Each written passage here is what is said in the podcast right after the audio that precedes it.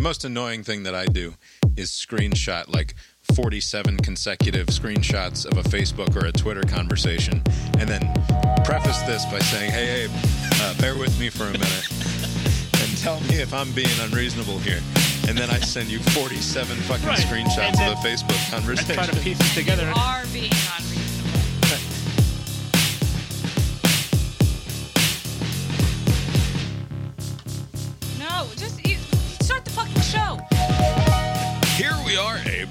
Cast Iron Brains, a podcast that doesn't always need an introductory essay. Thank you Doesn't very ever. much. Even even if you are asking for it, in fact begging for it, as I know you are out there. My name is Bob, sitting across the way from my good friend and co-host. That's Abe. How you doing tonight, Abe? Doing well, Bob. Yeah, here we are. Lori's here too. How you doing, Lori? Good. Good. Today is Monday, November 29th, 2021. A few days after Thanksgiving. We did not record last Monday, as we usually do. Bob was busy painting the kitchen Michigan colors. I did. Oh, You're welcome, Michigan. Abe, did you ever watch TLC, the Learning Channel cable network, back in like, I don't know, from like 1997 to 2003 or so? What I what I personally consider the absolute heyday of TLC. when it was closer to actual TLC and not whatever it is they do now. Yeah, it was it was in this transitional phase because like in the 90s it's like TLC, it's like educational programs. You maybe Right. you can learn something or it's more interesting things. It was like documentaries about birth defects. Right. And then they started to shift to more reality TV and this was for me the the most TLC that I ever watched was in this time when when Trading Spaces became popular on okay. the on the Yes, TLC I'm network. familiar with that So I- used to watch a lot of, of trading spaces back in like the dorms at UGA because that was the sort of person that I was apparently in 2001. Now, when you say you did watch this, it, was was it just on the TV while you're doing other things, or was this like must see TV for you? Like, oh, I wonder No, it how wasn't this. like must see TV, but it was on like all the time because it was, you know, like UGA cable system. You'd watch either whatever was on Comedy Central or whatever was on TLC. That was just Didn't they have that's what we did. I used to watch that a lot. Yeah, we did. We had IFC too. Yeah, that was good. Yeah. Anyway, I bring it up only because we did like a a super cheap remodel of our kitchen akin Wouldn't to what even call it a remodel. Right, you can't even go that far. But akin like the level of professionalism is the idiots who would remodel a room on TLC back in 2001 where they just sort of like throw some paint on the walls and like maybe I don't know, somebody builds them like a new picture frame or something and they hang that up and it's like, "There, we spent a $1000 and we fixed this room." That's Right. sort of what we did in our kitchen this week. Cuz I have this I have this problem. This speaks to a larger character defect, no doubt, but I will ignore the underlying character defect and explain it as though it's simply one aspect of my character and it relates only to home remodeling projects and not literally everything else. Uh, the problem is that I can envision what I want our house to look like Right. on the long term, and that involves like I don't know, spending a quarter million dollars or so. Like, like I can, I've I've figured out that what I want to do is knock down like three walls upstairs and turn the kitchen and the dining room into one sort of its own space. And then we eliminate the walls that are around the stairwell so that you sort of bring the upstairs and the downstairs together. And then also we have to refinish the whole basement and we have to redo all of the bathrooms and we have to redo both kitchens because there's an upstairs kitchen. We also want to have a downstairs kitchenette and you can't really do one without redoing the other as well. The point being that Wouldn't i it be have in easier my to get head another home No. at that point? No, it wouldn't. the The biggest problem is that this only exists in Bob's head. Okay. That's why we can't find any pictures of any of the things he's talking about because they No, don't exist in real life gonna great. anywhere ever. uh, also we need to replace all of the windows in the house because they were installed fucking That's normal. 40 years ago. Yeah. And also, the house was built without any insulation on the outer walls. Literally, it's very cold. Uh, so we Wow. need to we need to like you know blow insulation. Uh, There's just many thousands of dollars. Do, we Uh, have a, do we have a Patreon? Do people want to throw money no, no, at our this house? Is, no. This is not. We're not putting our hand out here. All right. Stoop to I such- am. It would probably make sense to start with that last thing you mentioned first, right? That seems to be more important than. No, because it's expensive. Oh, is You have to an- start with the cheap. Abe, Okay. what do you do when your car makes noise?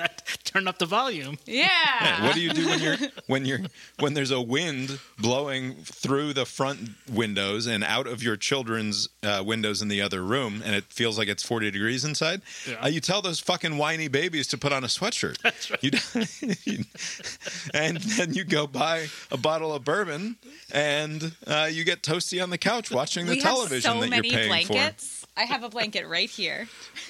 It's fine. Anyway, the the point here is that I have the finished product in my head, and because it's such a huge finished product idea, like every step along the way is intimately connected to every other step along the way. So Right. it's not like I've designed uh, this this future for us that is an achievable thing. That if you take, say, it's like couch to five k, right? It's like Yeah. yeah, you could do the thing where you go out and you run, run, walk five Run, minutes walk, on and, and off. Right, Right, right, right. And then all of a sudden, six months later, you're a jogger who can complete a 5K or what have you. Uh, with the right, pr- with proper training and nutrition, perhaps right. even you could be an Olympic athlete. Especially Uh, uh, at the uh, prime age of 35 to 45. That's right. That's not what I'm like. The, the project in my head is not achievable in that way. The project in my head of money. is only achievable with uh, like a sudden influx of a large amount of cash that's simply never going to happen. Patreon. Uh, yeah, that's how this works. Is that the podcast with uh, a solid twenty five listeners on a regular basis? High Uh, earners, Some these of them visit. They'd benefit.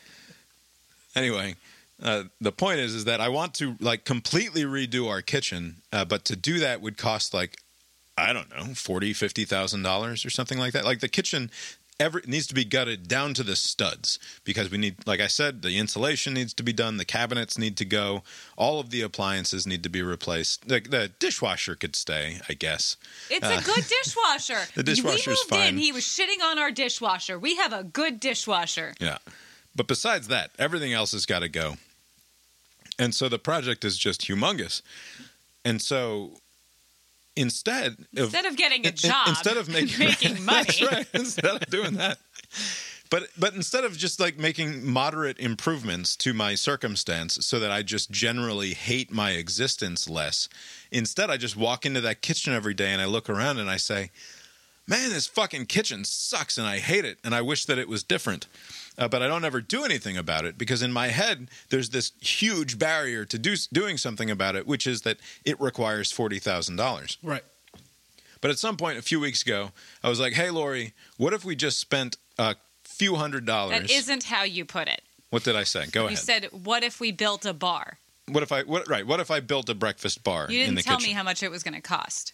Right. What I think what I said was, "What if I do this like really cheap thing?" Yeah, you said, "What if I do it cheap?" And I said, "Definitely do it cheap." Right. Yes. I don't know how much that costs. I just said cheap.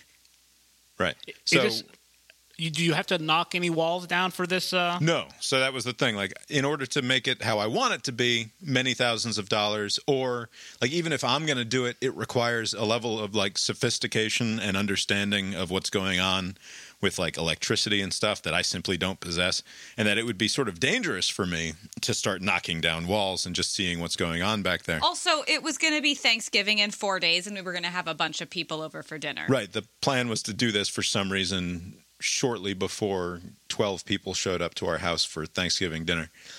Uh, so knocking down walls was probably not a great idea. right. So instead, what I did is that I took the kids have had a play kitchen up in our grown up kitchen for the last five years since we moved into this house, basically, and they are far too old for a play kitchen. But it's just sort of it's one of those pieces of of furniture essentially that just gets shoved over there, and then we just start putting shit on it. Right. So it just becomes like an extra table instead of the thing that it It is held supposed to be. bananas. Bananas That's right. It's, just, there. it's where we put the bananas and the onions when they came home from the grocery store.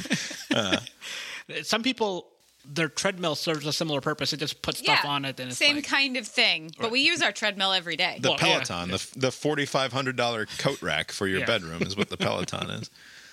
But anyway, so we had that, and we had another like little kids like literally an 18 inch tall or something kids Yeah, like four little children. small child We've had longer than we've lived here. right that we've had for forever and so i just i was like we're done with that shit so i moved it downstairs We're done with that. It's in the basement and now, it's going to live in the basement against a have it. wall for the next six years and i'll find other shit to pile on top of it no doubt probably not the bananas but anyway so that was that became the project that i did last week is that i, I installed a breakfast bar which which you also removed the chalkboard that was in the kitchen. right there was a big chalkboard For some on reason, the wall when Yeah. we moved in, there was a big chalkboard, and when that was removed, the wall behind it was just obviously hideous and needed to be painted. So that's where the paint came in. Right, rec- And then Bob said to me, What colors should I paint this kitchen? And my friend Julia was over and she said, Look at the drawer pulls and use colors from there. And I found a beautiful yellow and a beautiful blue. And she said, Everyone is going to think you're Michigan fans. And I said, if anyone's in our kitchen, they should know us well enough by now that we're not Michigan fans. But if you didn't know us, you Right. would think that. you would definitely think if you didn't know us that we were michigan fans If you're a burglar, you would think you're Michigan right. fans. If you ignored the small UGA Right. as you walk in and all of the gear everywhere. Yeah.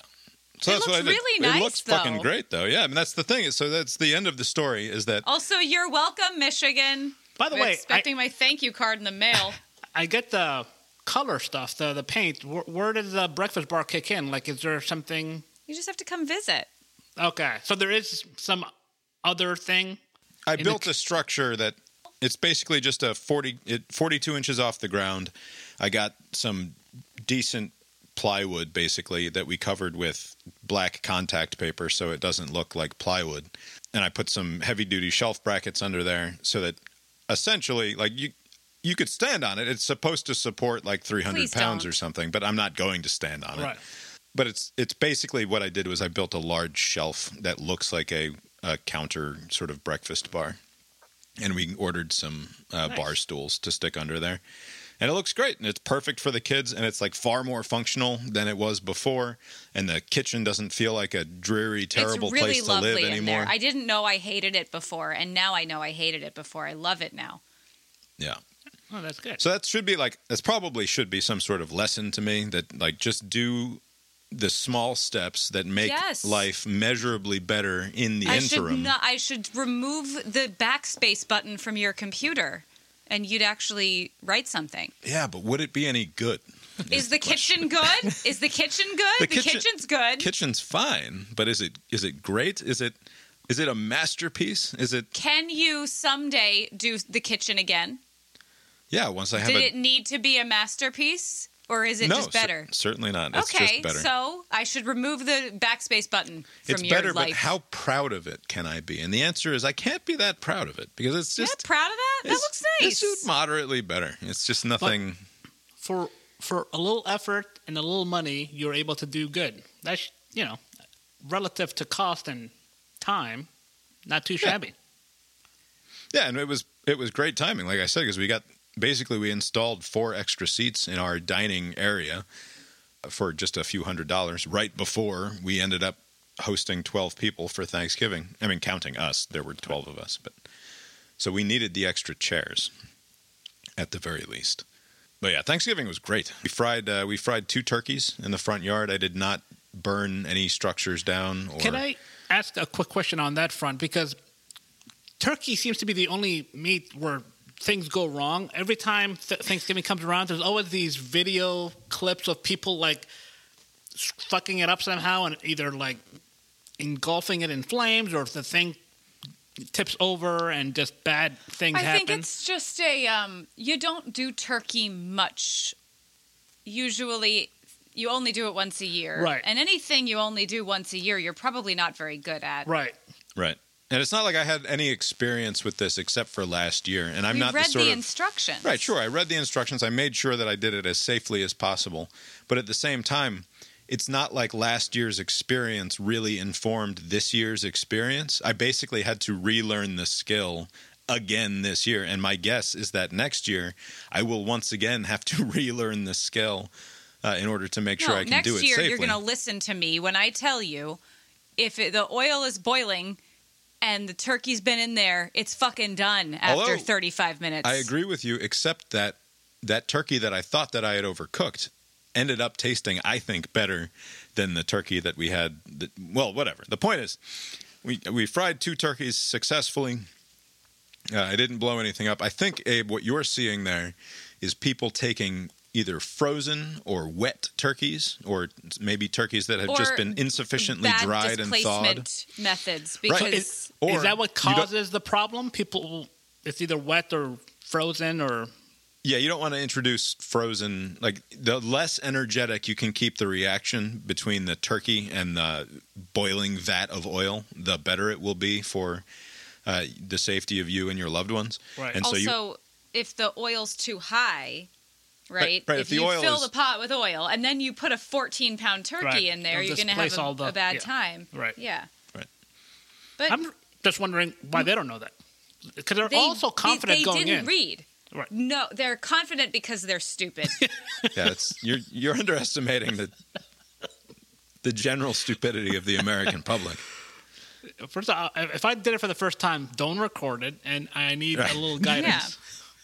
What I always like about that is that why is the person recording video of their dopey dad dunking the turkey into the vat of boiling oil? And it's because uh, on some level they recognize that dad's a dummy. Yeah. And there's, there's, a, there's a large potential for something to go hilariously wrong and Right. worthy of capturing on, on video. Because somebody there must know. I mean, there's like ten people like just hanging around, and nobody says anything. They're like, "Let's see how this is gonna go." Oh, failed as Not predicted. great. Yeah. Yes. But yeah, our turkey turkeys went great in the fryer. We need to get a better pot. I think that I've established that. So we have said this. that last year Yeah, I I did. I said it last year, and then I was shopping because I, I knew coming into this Thanksgiving that I wanted to have a better pot, and then I started looking on Amazon, and I was like, "Man, if I want to have Shit's any, expensive. if I want to have any Christmas money to spend this year, we're not, we're not going to have a better pot for our turkey. So we'll just go with what And it's worked last year. Well, yeah. What about you? You don't do much for Thanksgiving usually, do you? No, uh, although I, I, I did try to do a double header of sorts. Like during the day, I was going to go to my folks and my siblings and their nephews and all that stuff, and then in the evening do like a f- go to some friends, like a friendsgiving. The second part didn't happen because I was at my place for so long, but it was fun. My nephews are now old enough to where I can actually play with them. You know, when kids are under five, it's like, all right, I'll see you later. But now they're between that five to ten, or they're impressed by it, the slightest things, and they can actually move around. So we're just throwing the ball around. Weather was actually pretty good for late November, and so I'll just throw throw the the ball ball like around. twenty yards in the air. They're like, "Oh wow, so high!" That's right. Don't you forget it. Uncle Abe is Superman. Holy shit! So we're just throwing the ball out, and it was a lot of fun. But by by the end, I was like, I'm not going to go do another thing now. I'm just going to go home, and so I Right. just kept it at one event. So it's fun. shoulders about my shoulders about to fall off. That's right. Did uh, was there a big meal? Yeah, there was actually there's no turkey. Like uh, I think it's just our family is just a, an excuse to get together, but we don't uh, adhere to any sort of That's Thanksgiving. fine. It's still Thanksgiving. right. It's just food and people just shoot the shit and play with the kids.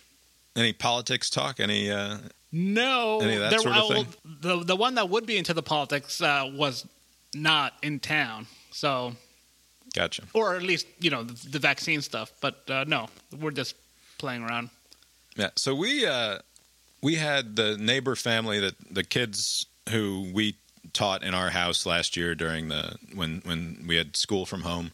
So it was those people, uh, their sister, and then Lori's dad and my dad were both here. Oh, nice. And ordinarily, I would think that I would be a sort of person who would want to discuss like the news of the day and the politics of the day. But I think we've actually talked about before that it feels way more uncomfortable now to like to venture out into that realm of conversation at the at the dinner table. And not like in the way that you, ne- you never bring politics and religion to the dinner table or whatever. Um, I I heartily disagree with that. I think that that is in fact the time for conversation about such topics. But that is true. Yeah. Like as far I just have it- no interest whatsoever in delving into any of it for some reason. Yeah, because you you don't really know where everybody is on whatever issue. Uh, or you do, and it's not worth talking about. that that also, yeah. So I guess you you can kind of direct the conversation to something more agreeable. I guess that's why people talk sports a lot because it's kind of meaningless. Yeah, it just all feels there's something. it Everything just feels so heightened that like even if we are all basically in agreement, like any little bit of well, I don't know about this ends up feeling much more sort of fraught with everything than than I think it did just a Oh, few I years yeah. ago. I wonder if that's true. That's, there's just that general feeling in the air. But if you actually talk it out, people are like, oh, yeah, whatever. Because I haven't had any bad interaction with people. Like at the bar, like over the weekend, I was just, we're out and about. Some random guy from uh, BYU would come up and it's like, oh, you guys beat Georgia, uh, Alabama next week. And, you know, start saying some random stuff. I think I most like people. that guy. Yeah. That guy sounds fine. Yeah, just like he sees me with uh, Georgia things, like, oh yeah, can you beat those people? This was like right after Auburn couldn't do it, um, and so I was like, yeah, sure, no problem. I'll let the coach know. Like, I'll get right on that, sir. but yeah, you- Yeah, when you we do- were at the UVA game, the guy next to me was like, "It's a hell of a football team you have." It's like, yeah, my team that I have. Right, Thanks, thank you for the compliment on my football team. that's right. Well, you know, yes, sir. I do. I get up and get after that ass every morning, just like Kirby told me to, and and that's we do our push-ups and we do our laps and we, you know, physicality and composure, just like Coach wants. And Yeah, you're either a leader or you're not. I always say, and but Yeah. isn't this kind of back to what it was back in the day? People used to not talk about politics or religion, right? And so if it goes back to that, you could just talk about did Sports people used to topic. not talk about politics and religion? Because to me, people have always been talking about Not at the politics salon. and religion. It was a real right. no no. I don't mean that. I mean at the thanks, like literally. I mean at the Thanksgiving dinner table. Like it, That's impossible for me because I was always in DC, where it's all that anyone ever talks about. Right, but that like people used to talk to me. People used to talk about like it's it wouldn't have been unusual for politics to come up at the dinner table at a, at a large family gathering or what have you.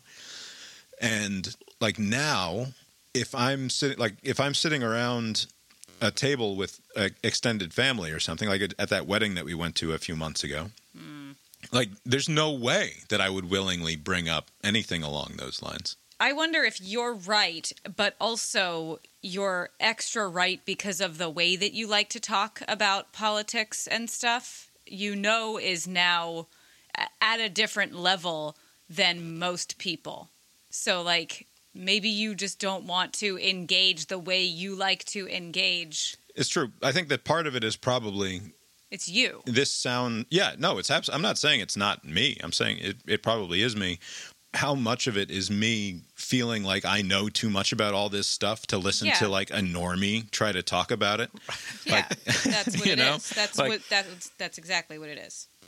And if you and i don't i'm And- not and trying you to blow smoke up my own ass I- i'm not Right. saying that i actually understand things better than anyone Just else like does I don't want to talk about hair with non hairstylists.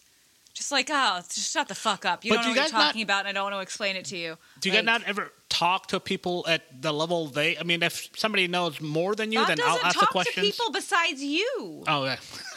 Because I was basically it's like wh- whatever it is that they know. This oh okay that's interesting. I thought da da da da. Like instead of saying you dumb dumb.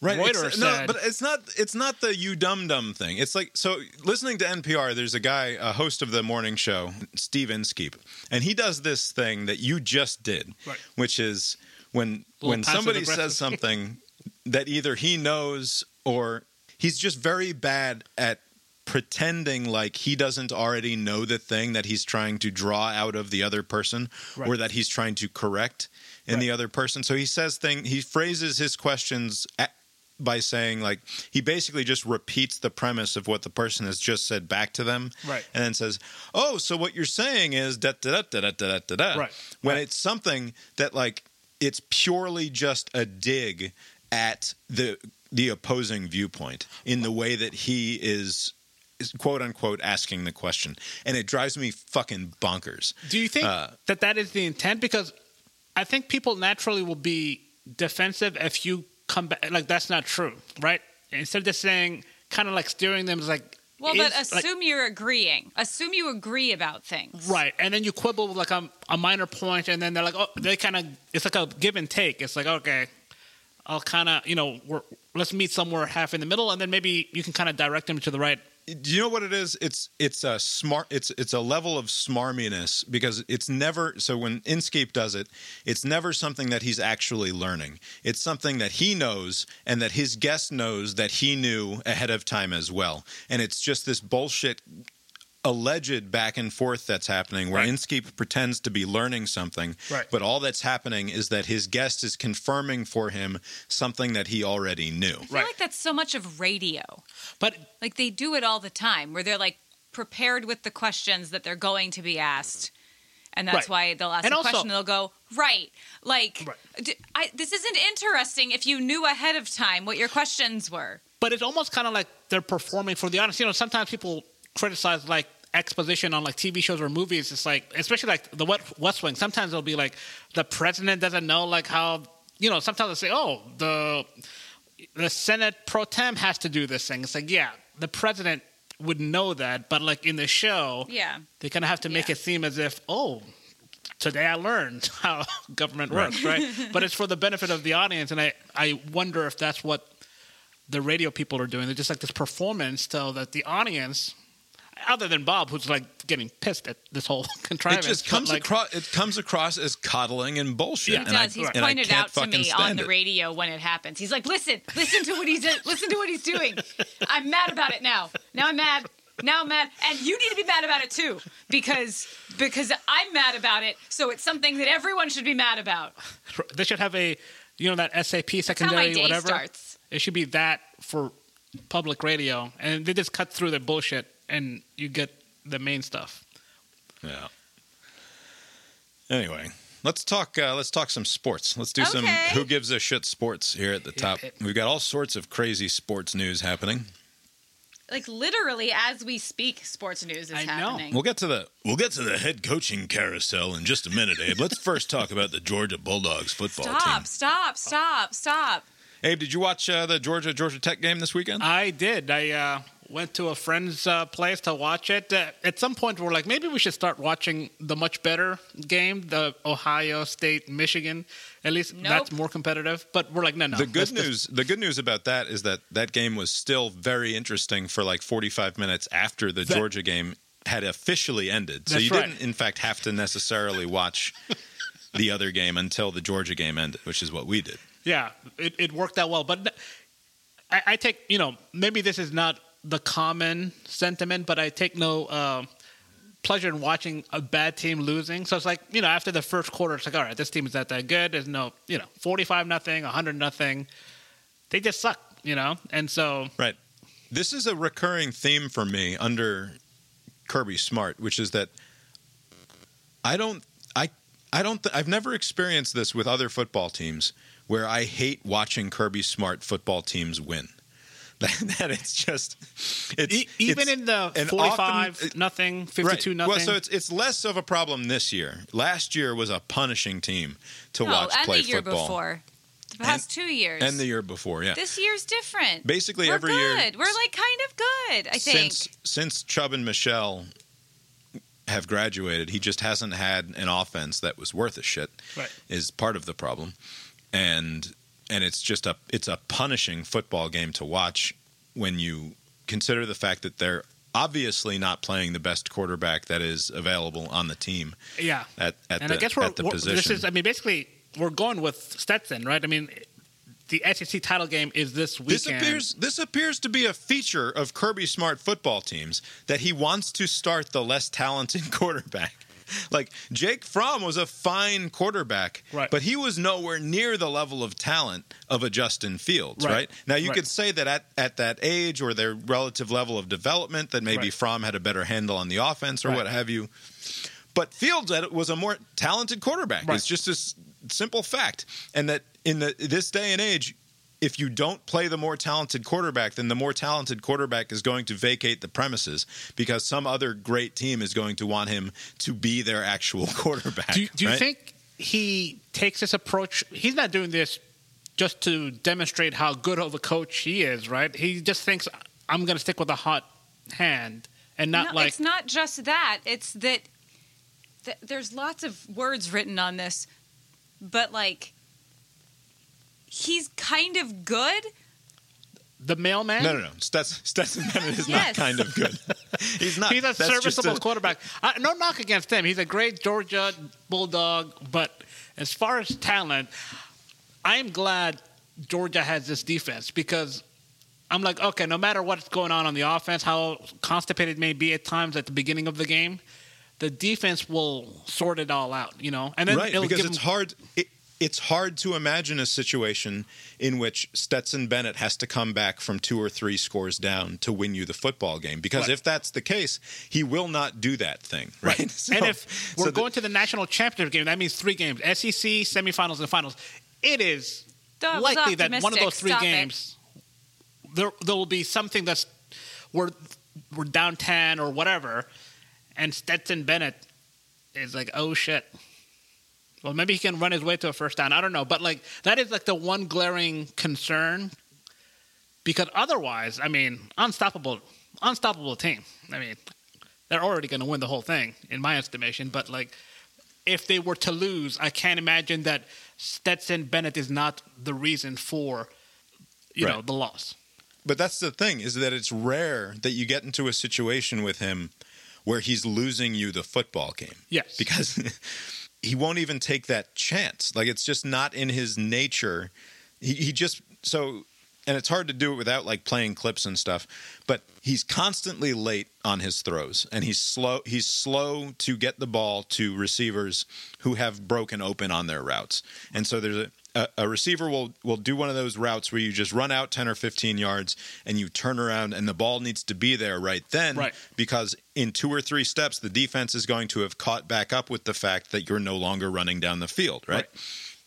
And it is constantly the case that that ball is getting there just that half a second too late where it should have been there before the receiver is turning around the ball needs to be out of his hands Right. and instead he's waiting for the the route to develop fully before actually throwing the ball Right. he he does this constantly and he cannot throw a deep ball to save his goddamn life uh, he has the- tried. He, in- he's. I mean, how deep are we talking? He can throw so he's 40. hit he's hit he's hit a lot of long throws, but they've almost all been I'm going to throw it as high and as far as I can, and that the receiver then needs to adjust to the ball on the fly, right? And oftentimes he's thrown a, a receiver will have broken open by three or four yards where he's outrunning the cornerback and the ball gets up there and the receiver has to hold up. I can think of two or three times that Bowers should have had long touchdowns where instead he has to basically stop in the middle slow of the field and then yeah.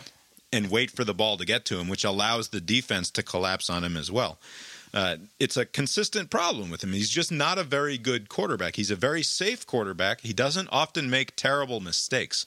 So there's that. Do, do you think he he's willing to pull like a Saban if the need arose? Like if if down at halftime, If yes, if in fact, what's the other one? McPoyle, whatever, would J- be JT better. Daniels, Like yes. if The he other- would solve the problem, then yeah, he Yeah. would switch them. right? But, uh, not if that's not the problem. most most coaches would not. I mean, it's, it's highly unusual that Saban did that. I mean, and he did it twice in in reverse and in high stakes like championship games. Like most That people, was when that that was when it was the Jalen Hurts story. I had to tell myself that Right. because I felt bad for him this whole time. And That's right. him coming back and winning like that that's how that guy's story is. Sometimes sometimes it's not about you. Right. Sometimes it's about Jalen Hurts. right. Oh, fuck that guy. He played for the Alabama Crimson Tide. And Now he's the Eagles quarterback. fuck that. He doesn't need I'm a fucking story. I like him. I'm Fuck saying Jalen sometimes Hurts. you're the And main he's doing character and sometimes you're not. You can knock him. I mean, you Yeah, can't. JT Daniels is a superior quarterback and should be the quarterback of this team. And it is terrifying to me that we're going up against a Saban-led team. Like, and the the, the fact is, is that there have been basically two teams that had a good plan executed moderately well against Georgia this year, and that's Kentucky had a pretty decent idea of what they were doing against our offense, and and Tennessee had a pretty decent idea of what they were doing against this team. Right. And we still steamrolled them ultimately. We still sort of ran away with both of those games. But it it was largely a, a fact of our defense stepping up and saving the day. and it's just if anybody is going to have a good plan against this Georgia team, we cannot expect that it won't be Nick Saban, right? Right. Like Saban is going to know how to exploit this the the problems with this offense and the small holes that exist on the defense. Now, can Alabama execute? That's that'll be the difference this year, which is that Alabama is just not that good. So we've watched I've probably watched half a dozen Alabama games this year. Their offensive line is not nearly as good as it usually is. They make mistakes, they have stupid penalties, Yes. and they're just not as talented as they've been in years past. And so it might not matter. Like this, this all might be moot. Like Georgia's a six and a half point favorite against Alabama. You sent that thing earlier. The last time Alabama played a football game where they were the underdog was 2015. Six years ago, 92 games, and it was Georgia that was favorite to begin this thing. That's right. So 92 Not important games how ago that game ended, by the way, but uh, Wait, against that was the that was the bad game. That was, the a game. bad game. They they came to Athens and beat us thirty eight to ten, and the game was over like seven minutes into the game or was a very something like that. game. It was so bad so quickly. At thirty eight to ten doesn't really begin to tell the story of how thoroughly dominated the Bulldogs were that day. And that was the last time that Alabama was an underdog. right, which is a very impressive streak. This is not that Alabama team. I don't know what I was expecting, and I know it's a rivalry between Auburn and Alabama, but Alabama looked terrible against a not that good Auburn team. Just terrible. And so I don't know. I mean, it is fun to look at the the what are they common opponents? yeah. Just it's fun. It's fun to look at. It makes you feel good when like And Georgia yeah, there were a lot of common opponents, and I that think Alabama did not cream so much. I think Tennessee is the only common opponent that Alabama did better. I think they won by 28, we won by 24, but for all the others, it wasn't even close. And so, so you said this was uh, a six and a half point uh, line. I think if it weren't, if it was not Alabama, it would be like closer to 10 or nine and a half, 10. Like if it was based on this team, Like this if it was Alabama the team. exact same players wearing That's different right. jerseys. Based, based purely on the fact that this is a Saban coached Alabama team and that Kirby has never beaten Alabama. Like there's there's a lot that goes into that number, but a big part of it is the stupid color of the jerseys on the on the players. And and I agree. This should be more like a two touchdown kind of line. I think actually, Well, I just hope based on we what win I've by seen. two touchdowns then. I hope I hope it's so much and I hope Alabama is gone forever this year and that we play Cincinnati or someone stupid. Like I want it to be boring. I want to beat get to play, what, like Alabama in, uh, and like I said to your dad, I want it to be like when the Red Sox beat the Yankees in 2005 We're like that wasn't the World Series, Right. but then the World Series was just a cakewalk. right. Like that's how I want it to Except- feel. Like this is the fucking one. Fuck them, and then everyone else you just just dispatch quickly. Right. Ideally, we don't go in a hole that the Red Sox did before they dug themselves out of it for that one. But yeah, I think Right. This that's the thing. This team is not going to come back, and this will. This is oddly enough, and I don't want to jinx it, obviously, but you can see the path for Georgia, and it's not that it's not that crazy to say that at the end of this, it's not going to feel like we were even challenged very much. To in the same way that the Braves managed to sort of, I mean, yeah, the Braves thing was terrible at times.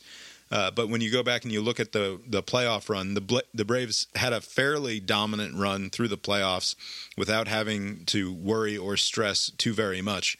And you look at the Georgia schedule and you look at what what remains in front of them, and it's much the same. Where they should beat Alabama. They're a better team than Alabama Another is. similarity is losing possibly the best player, and then another really good player for a sort of inappropriate reason, Right. and still doing all those things. I mean, I'm trying to imagine what an Alabama win would entail. And it would have to be like turnovers and just like a lot of goof, goofy stuff. So if if Georgia is exploitable on defense, I think that they're exploitable on long plays because our Yep. secondary is still not very great. Right. The the cornerbacks, the And safeties. one of them's hurt. I think the safety play has has actually been pretty good. Our cornerbacks are not that good and can be exploited. And if Alabama that's the thing is that even watching Alabama, they have not been great. Their their skills position players are not as good as they've been in years past. But also, from what I gather, their offensive line is not that good this year, and that kind of runs up against Georgia's defensive line. So Yep. would they even have an opportunity for a play to develop enough for them to? No, I hope not. Right, Right. but that's the thing with the big with the big plays against shitty uh, secondaries. You only need a handful of them to work. Right, Right. now, we c- th- you can see a situation where we sack the Alabama quarterback whose name is escaping me at the moment. Young. Yeah, Bryce Young. Yeah, Uh, like in we- we fucking sack him fi- 2017. yeah, we sack him five or six times, but but he hits three or four 50 yard touchdowns against us. Like it's not it's not completely inconceivable that the game could go that way. so not inconceivable that we watched it happen with a different quarterback. Right. You watch. Well, also you watch what they did against. So Auburn gave us the playbook for how to beat Alabama, which is to let Alabama make their mistakes, but also you don't make too many mistakes. And then in the fourth quarter, they just fucking completely shit the bed. uh, and I mean, there's that. There's that. ESPN does that win probability. Yeah, my favorite. And you look at the win probability chart, and Auburn was at 99.9% to win the game with less than two minutes to go. They ended up punting the ball down to the three. Like with, with a minute 18, it was third and 10. Alabama had the ball on their own three yard line, and they were like a 98% chance to lose that game. And they come back and ended up winning it in, in four overtimes. So, yeah, sure. Anything can happen, but I have more confidence going into this game against Alabama than I've ever had going Also, in. you know what helps? We don't even need to win. Fuck them. right, but you don't want those that team to just No, linger. I But want yeah. to. No, you're but- right. Yeah, But like, yeah. No, there's That no helps. there's no fuck 'em because it is not ex- it is not acceptable to not win the SEC no, I championship. agree. I'm just saying, in terms of the vibe, it doesn't feel like this desperate thing that we're reaching for. It feels like this is like you've been complaining If we get about all embarrassed- season. if we get that's this the thing. feels Right. like If- this is ours for the taking. if we get embarrassed not- 38 to 10 like 2015, we don't deserve to go to the fucking college football That is playoff. playoff. also anyway. that's true, but it's also implausible. Like you know, I, I, I make a lot of ridiculous bold claims. I don't think this is one of them. There's no scenario where Alabama wins. There's no scenario. You heard it. You heard it here first. Did there- from I mean- who's never been wrong. They're not going to win this game. I mean, maybe another year, maybe, but like, no. They'll win a game at some point. And also, Abe. maybe another year.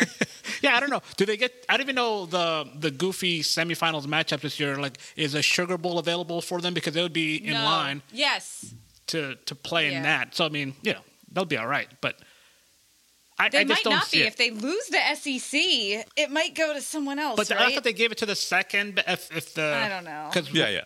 Alabama Al- Alabama's going to lose to us and they're going to go play in the Sugar Bowl. That's Fuck fine. them.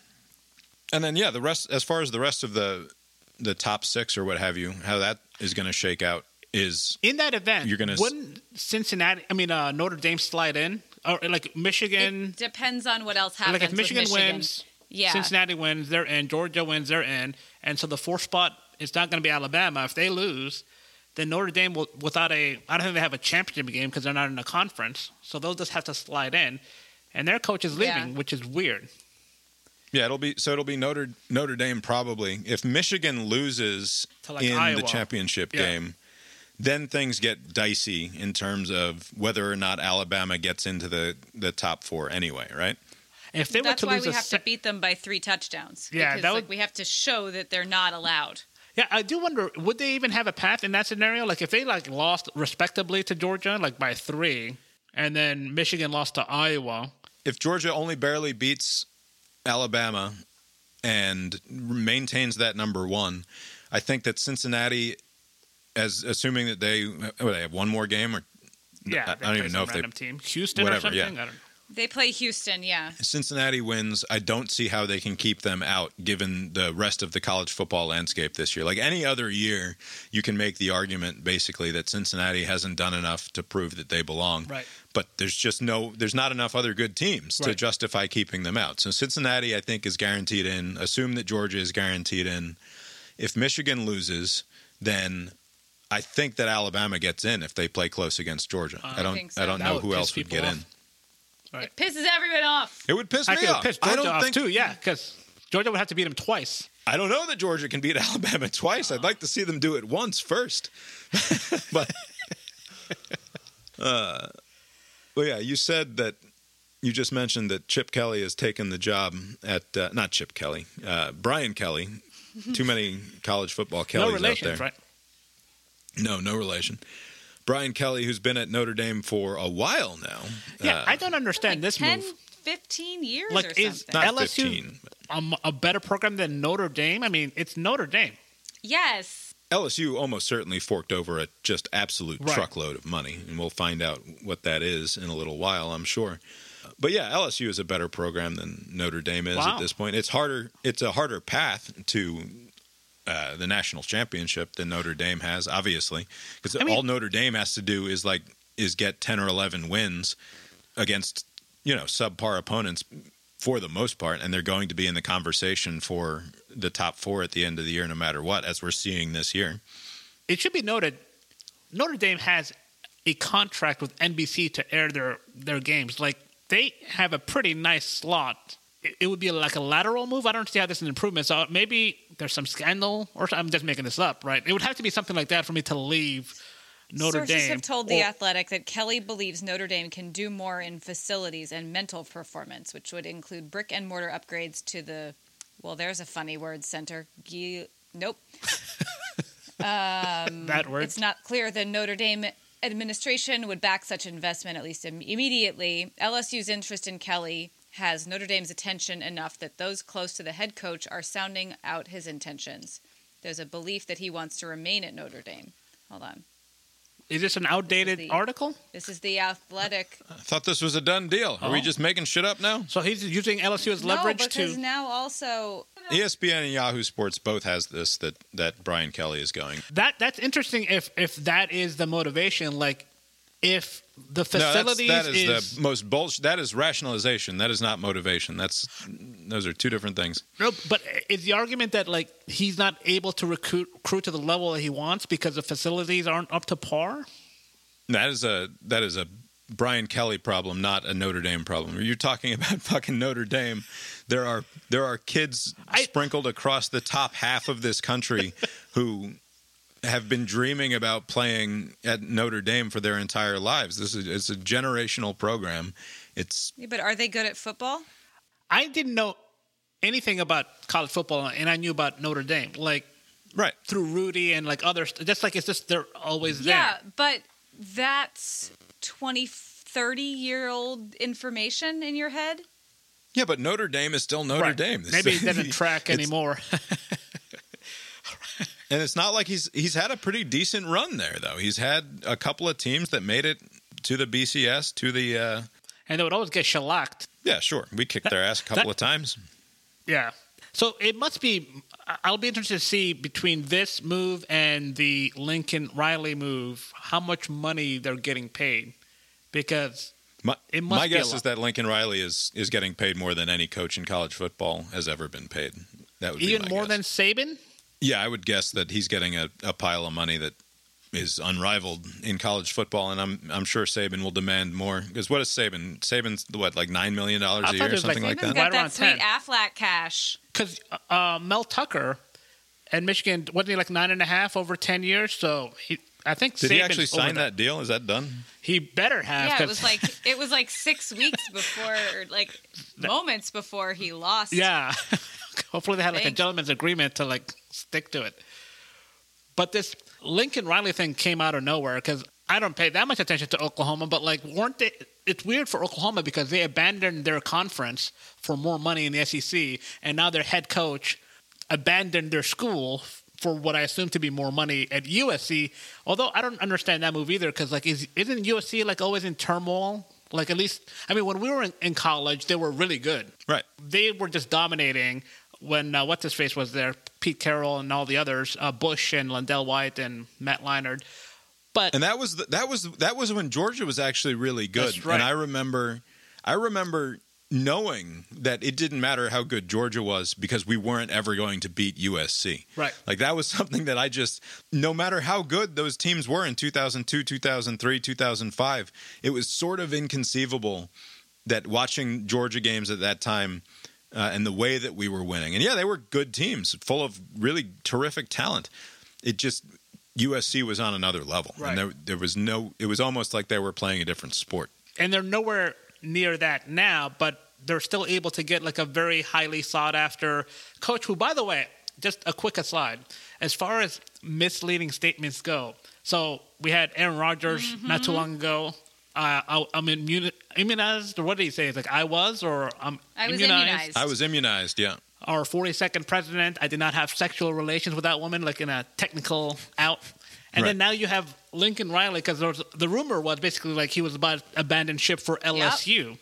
And so he says, He was not I'm going not to do going that. to be the head coach for LSU, which is a The technically correct statement, but it's misleading because he was basically already he had already committed when he said that statement. He's already committed to USC, so it's like misleading statements. To me, this it's not as crazy a move as it looks on its surface, or, or as it felt maybe in the moment that you first saw the notification.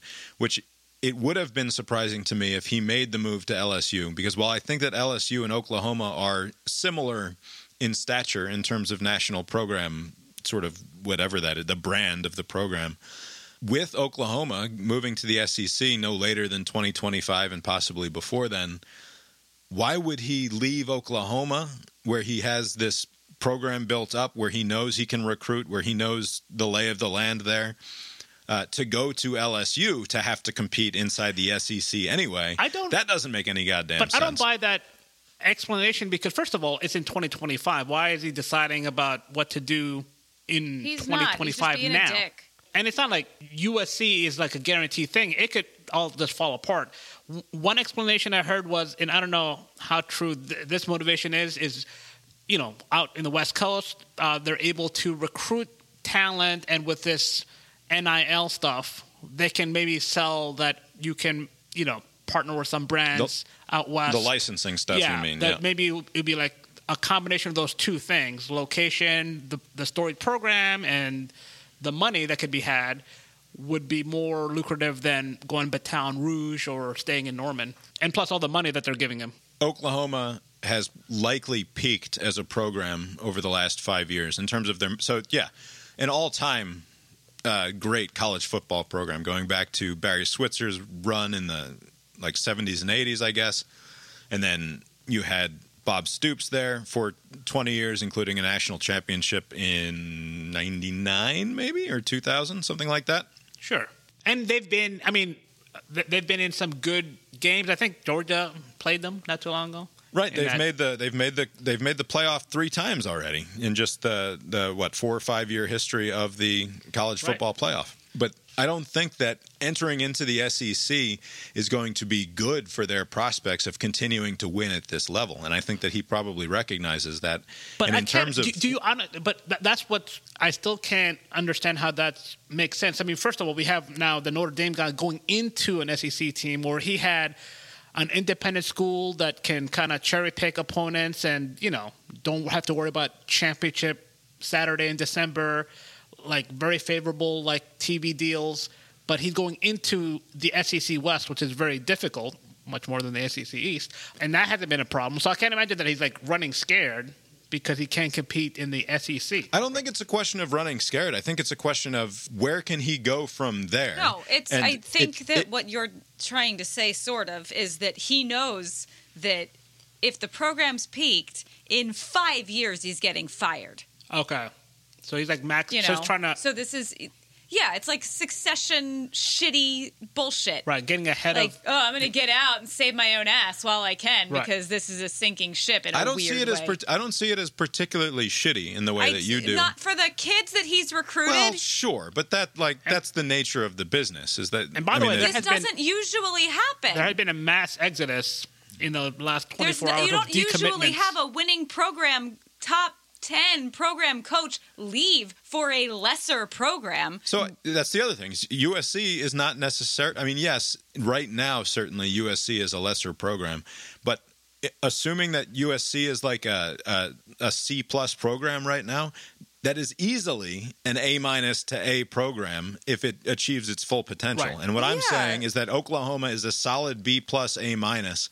That five years from now, when they're in the SEC and he has to compete against Alabama, LSU, uh, Texas A&M, Auburn, Florida, Georgia, Tennessee maybe figures it out someday and starts to come back, and Yeah. Texas anyway. Like he's not leaving fucking Texas No, behind. this is he a still has Kendall to Roy deal with move, Texas. and you know it.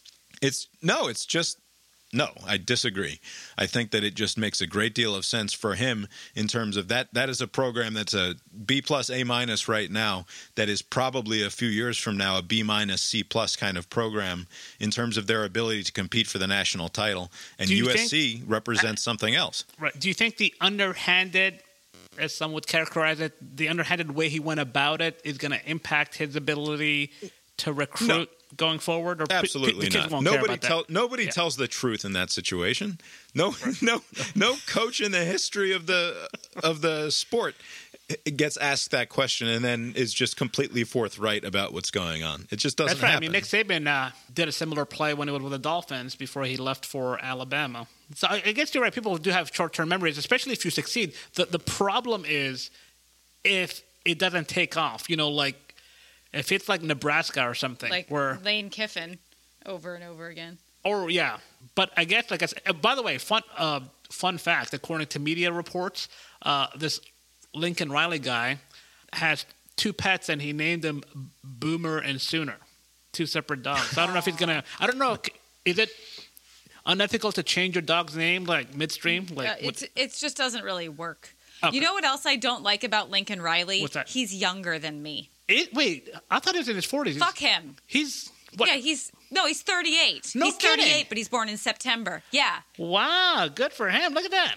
No, no, bad, And he's already- All these different suitors, and he's I hate him. backstabbing poor Oklahoma. I guess I just disagree with Lori's sentiments here, which is that I think it's good for the sport and I think it's good for him. I just don't like quitters. I don't like quitters. I like when I like quit. when there are a couple of good teams out west, and it's been a few years since I don't like when people. A, quit to go do the same job somewhere else. I love when people quit their jobs. If he was just done, then I would be like, "That's amazing. That is great," and he's my new but this hero. is just the nature of the. It's just what happens in the sport is that the coaches jump around. Like we have an unusual situation at Georgia where we had Richt for 15 years. He goes 13 and two against the hated Yellow Jackets. He was never going to leave on his. Uh, you know, of his own accord, he was at, at his dream job, and Kirby's the same exact way. Right. It is inconceivable to imagine Kirby deciding he's going to go coach USC or something because he's he's to looking for a new challenge. It's the same kind of thing as Lincoln Riley. Like he's coaching at the school that he learned to coach at. Basically, I can't imagine mean, Kirby, Kirby Smart being learned to coach at Alabama. I Alabama. know. So no, I I know. But like, where did Lincoln? Lincoln Riley didn't play football anywhere, did he? Yeah, I don't even know where he went. Yeah, like I guess Georgia is p- p- much more stable. It's kind of almost like the Pittsburgh Steelers ho- head coaching, where it's just 15, 15 years or so. I'm, I'm thinking he'll be there for at least another ten he years. went to Texas Tech, okay, so it's as You know what? Though? Like I loved Les Miles when he was the coach at LSU. Yeah. And I've fucking loved Ed Orgeron as the coach of LSU. Yeah. They're both hilarious and awesome individuals. Right. Like it's fine that change happens, and it is good if USC but they becomes. both got fired. Sure, but if US, but right, but that's what I'm saying is that like the churn is good for the sport, and it's and and as much of a bummer as it is that like the the kids are treated one way and the coaches are treated another way, and worst of all, the programs are on top of it all being shitty. I still think it's good if USC can become a national uh, power again. I think it'd be good if Oregon was good again.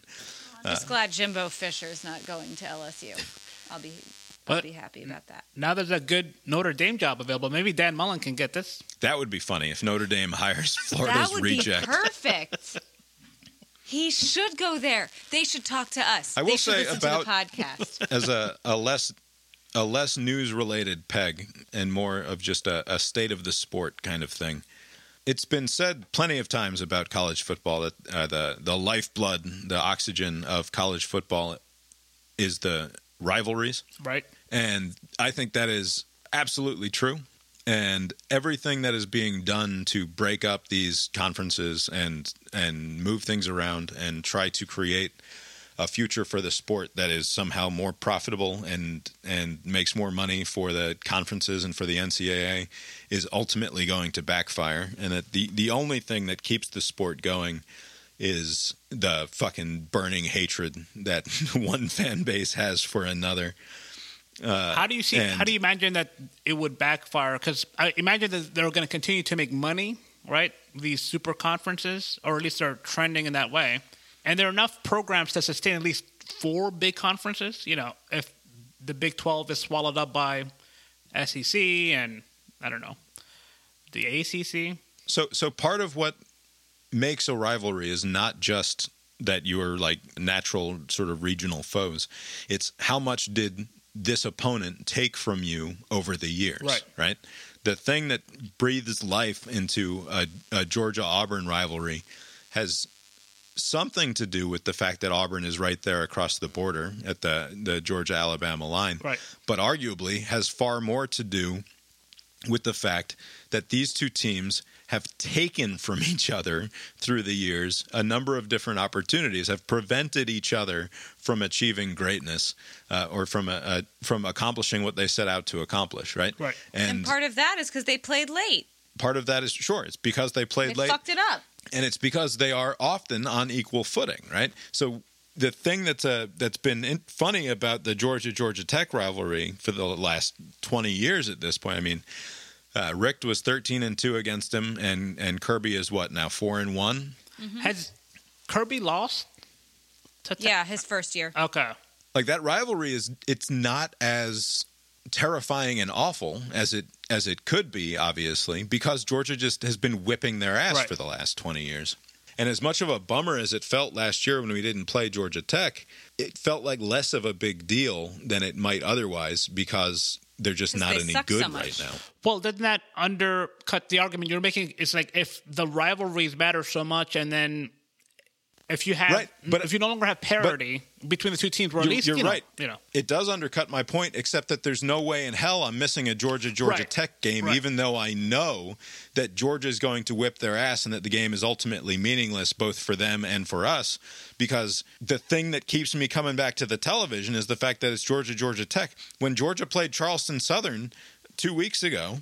And the outcome was equally not in question, right? We couldn't I mean, watch it. It's part of the problem. No disrespect to Georgia Tech, except for all of the disrespect that is due them, obviously. Uh, but at no point was the Charleston Southern game in any less, or, or the Tech game in any less That's a true. question in terms of its outcome Right. than it was the week before against Charleston Southern. And I didn't watch a single snap of the Charleston Southern game. Could not watch it. Right. It was not allowed. I, But we could have. to, we could to have signed up for E yeah. ESPN Plus for four dollars or something and watched the fucking game, and it would have been fine. But I, it just had absolutely no interest for me whatsoever. And the more that you lose the fact that so so Texas and Oklahoma, how many Oklahoma fans are going to give a shit after a couple of years that Oklahoma is playing South Carolina or Right. something, right? It's not Or so much that Oklahoma is I think it's not so much that they're playing new teams, unusual teams. It's just like, for instance, Texas and Texas A&M used to play forever, and they stopped. What if Michigan, Ohio State, they, because of a lot of money, like let's say Ohio State joined the SEC, like, and they can, pl- they've been playing forever. That would be hard to stop. Or Auburn, Georgia, you know, Sucks. It's, it's, it would It suck to kind of get it rid of. sucks. But it seems like it's trending that way because people have complained in Texas about, uh, as far as I can tell, this Texas Texas A&M thing. But people have moved on, and now I guess they'll resume when they come back to the SEC. in Sure, but how years. much longer can you how much longer can you continue to make money from a product that is not engaging the fan base in the way that it was 20 years ago? And yeah, sure, you make the argument that 40 years from now, my kid will have watched Georgia play Missouri every year for his entire life, Right. and so that will have built some sort of new thing into it. Uh, that Especially if Missouri gets any good.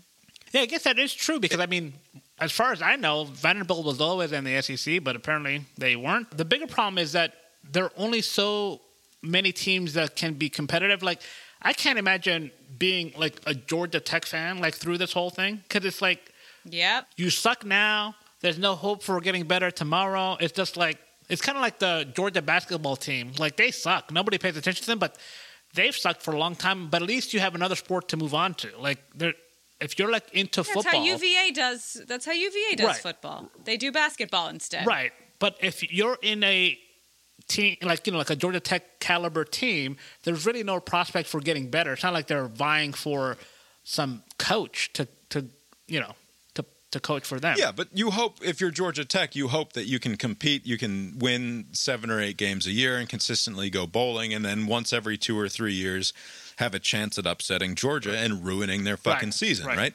You thrive, you thrive ultimately Playing on the hatred that boils in your veins Right. for your natural rivals, True. right? And if if Georgia goes from playing Auburn, Tennessee, Florida, Tech every year, right? Those are the big ones. Yeah. Florida, Tennessee, Auburn, and Tech. Yeah. And now all of a sudden, like Auburn is get, like what I don't know what the schedule is going to look like after the conference expands with Oklahoma and Texas, but there's a reasonable shot that like we're even only going to play Oklahoma once every fucking 15 Right. years or something Right. like that, right? It's like Texas Like, A&M. or- it's, we hardly play that team, even though they're Right. Or they change the schedule so West. drastically that we just stop playing tech every year. Yes. Or they change the schedule so drastically that Auburn rotates off of our schedule every couple of years. Like, and that that diminishes the sport. That diminishes how much I fucking care about any one game. I love the fact that Georgia has like five schools that we fucking hate every single year. Right. And like I, I could give a shit about playing Missouri. Right. And it's been since when did they join the conference? I don't 2012 or something like ago, that? yeah. Uh, it was it was before that. It was before. When did Emily? It doesn't matter. The point is, is that it's been that it's- right? About it's been 10 quite years or more. it's been quite some time, and I do not give a flying fuck about playing Missouri uh, any more than I care. Like, and I would much I'd rather watch Georgia play Vanderbilt than than Missouri, as silly Yeah, as that is. yeah. And and that's what gives the sport. That's what keeps me interested in the sport. That's what makes sure that I tune in every fucking week, unless we're playing some shitty ass team like Charleston Southern. right. And yeah, it'll be fun to go to Norman and play an SEC game against Oklahoma when the first time that happens in 2037 or what have you. But uh, is that any more fun than it would be if we just did a home and home with Oklahoma Right. every once in a while, Right. or if we did a Like that time we did with Oklahoma State. right? That was awesome. It sucked ultimately because we lost one of those games, We but lost the home one. We beat them there. right. You know what I'm excited for potentially? Hmm? Not giving a shit about football next year because Georgia won the national championship Yes. already. Move on That's to what the I second like. title. Do whatever you want to football if we can win it Right. this year. I won't care. I promise. That's the thing, though. Georgia's not going to win just one. Let me get this right. I don't need more than one. I don't right. want more than one. I just want this one I need this Abe, year. I need I need Abe to do do his uh, LeBron impression I here did not for do us a before we LeBron move impression. on. I played a clip of LeBron doing LeBron. championships. Not two. LeBron, tell us about that. Not two, not three, not four, not five, not six, not seven. I'm- hey, and when I say that, and- and when I say that, I really believe it. But yeah, it's not going to stop at one. But you're right, Lori. I remember a long time ago when my uh, Colts won and I started becoming a degenerate drunk. I thought this is fine. One, I'm not greedy. I don't. You don't need to win every year. You win once. I just want one. Yeah. I will hope they win. Yeah. I'll be like, It's just yeah, like icing good on the for cake. you Yeah. guys. Yeah. But man, I will not care. I will not give an actual shit. I care way too. People are like, "How are you?" And I'm like.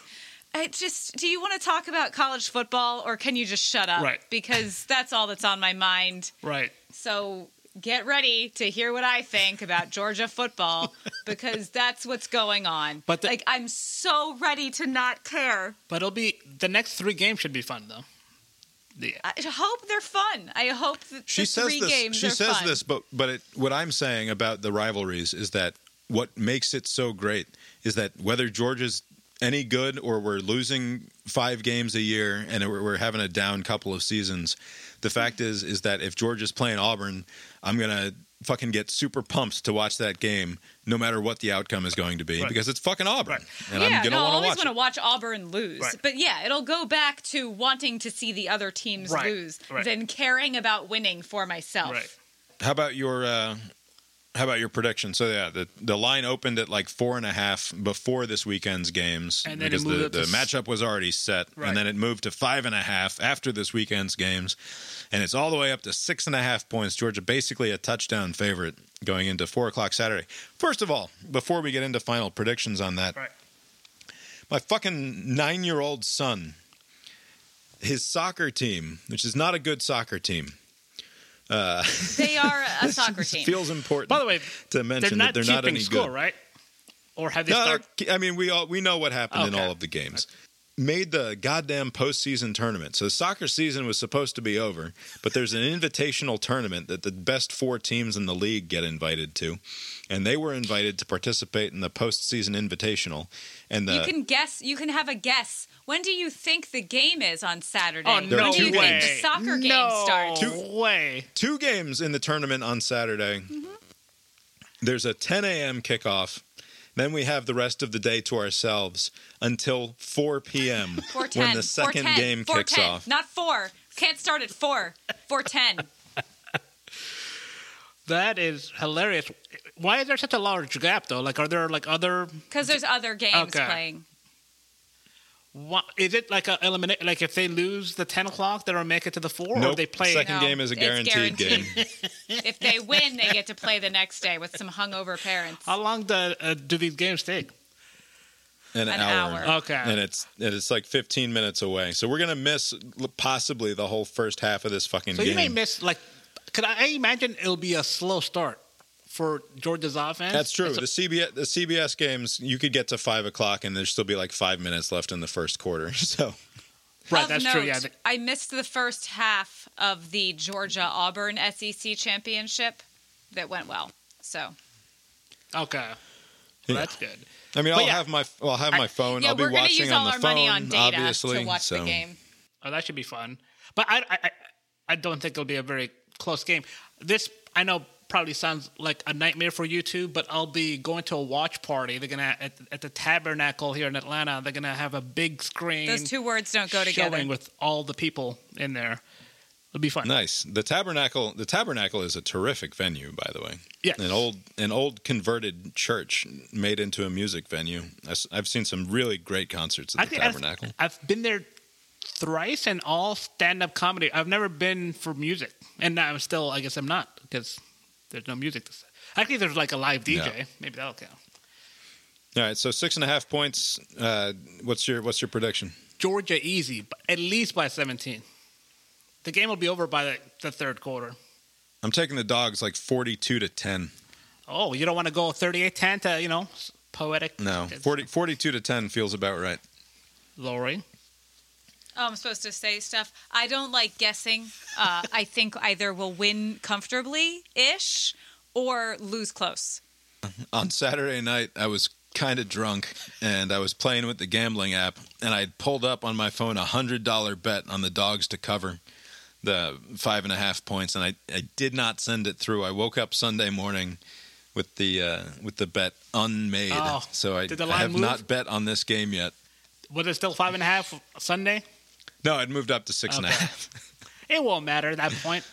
Don't bet. Don't bet on that game. Don't bet on that I'm- game. Supremely confident, and I feel like the only way You're so stupid, though.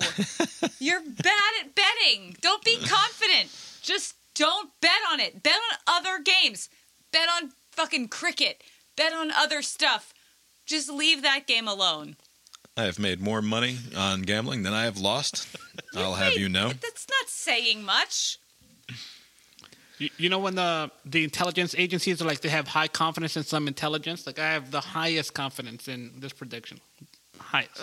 More Feels so than good. those two court cases that we talked about last time. And those Yeah. were slam Speaking dunks. of which, let's move. Let's move to uh, who gives a shit news instead of who gives a shit sports. It's a WGAS news bag. Kyle Rittenhouse, as Your boy. predicted by uh, this show and many others, was uh, found not guilty of all charges.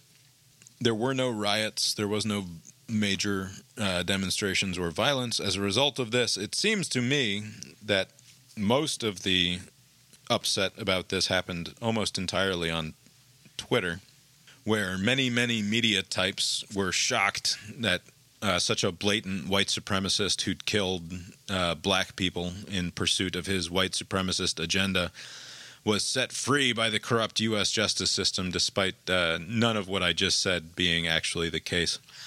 Right, and and also it seems like there is some willful misrepresentation. I think they recognize that on the actual issue at, at hand, that he would be acquitted. They just don't like all the things surrounding it, and and and I would agree with him on that. Just like all the stuff leading up to what happened, that he he would take it upon himself to put himself in, in front of property he doesn't own, or I don't know what he was trying to do, right? And all you're doing is Right. just kind of making things worse. And people died in a situation where no one had to die. People could just protest and some of the idiots would burn something. You know, property damage is not good, but it's not your property. We can't just have people going to de- random places trying to defend someone else's property because what eventually happens is like, who the fuck are you?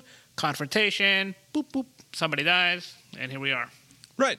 And it's a weird fact of the justice system that had that other guy successfully killed Kyle Rittenhouse, he probably would have gotten off Right. with the same defense that Kyle Rittenhouse used uh, to get off himself. But that's like that's the nature of the awful situation that these two idiots put themselves in and decided to uh, insert themselves unnecessarily into. Right. And like that doesn't feel good, right? It doesn't feel like justice necessarily that Rittenhouse gets to walk away, but it feels more like justice than if he was put away in prison for some extended period of time, uh, ultimately for for having defended his life uh, when it was under threat. And it's hard to get away from that. Uh, it was funny to me that in the immediate aftermath, Biden was in front of reporters and was asked what he thought and gave the correct response, which was something along the lines of uh, We respect and I respect the jury system for what it is, and it, you know, they. They did their job, and we need to respect that. And then a few hours later, the White House comes out uh, cleaning it up by bowing to the more reactionary elements of the of the liberal wing of the party, talking about how this is a miscarriage in some way. Right, and I don't know to to what end. Just let that original statement stand, or I mean, you can not have said anything at all, I guess. But like, I don't understand the trying to satisfy someone online. Why you would want to do that? Because it just comes across as like you're just you're not just saying that just to kind of appease people. You don't actually believe it yourself. So it's like, what was the point? Right, and for like, and just strictly speaking, and obviously, I don't represent anyone but myself, but I found it distasteful when Biden referred to Rittenhouse as a white supremacist in some way, which he had done in the it is like before? campaign Okay. Right. In the in the past, he had done that, and I was absolutely pleasantly surprised when that first statement comes out, and he said, "We we respect the jury system and that they've done their job uh, correctly, and that's the it's the the system working as it should." That was a pleasant surprise, and then like two hours later, literally, they ruin it by issuing a statement in his name out of the White House. Uh, so yeah, I don't know who the fuck that was for. What I know for certain is that it wasn't for me because it took something that I felt positive Right. about what Biden said and turned it into, into something negative. Uh, yeah, I, I didn't. I didn't read the, the cleanup, so maybe it didn't make that much of a headway. so you, you right. So you didn't see the thing, so it doesn't matter. And then maybe that's maybe that's it. Is that most people consume the news from uh, the perspective that they're used to hearing from, and so if if uh, the White House has to issue a statement that says that Biden is outraged in some way with the outcome, then the only people that hear that are going to be the people that agree with Right, that outrage audience, anyway. Yeah.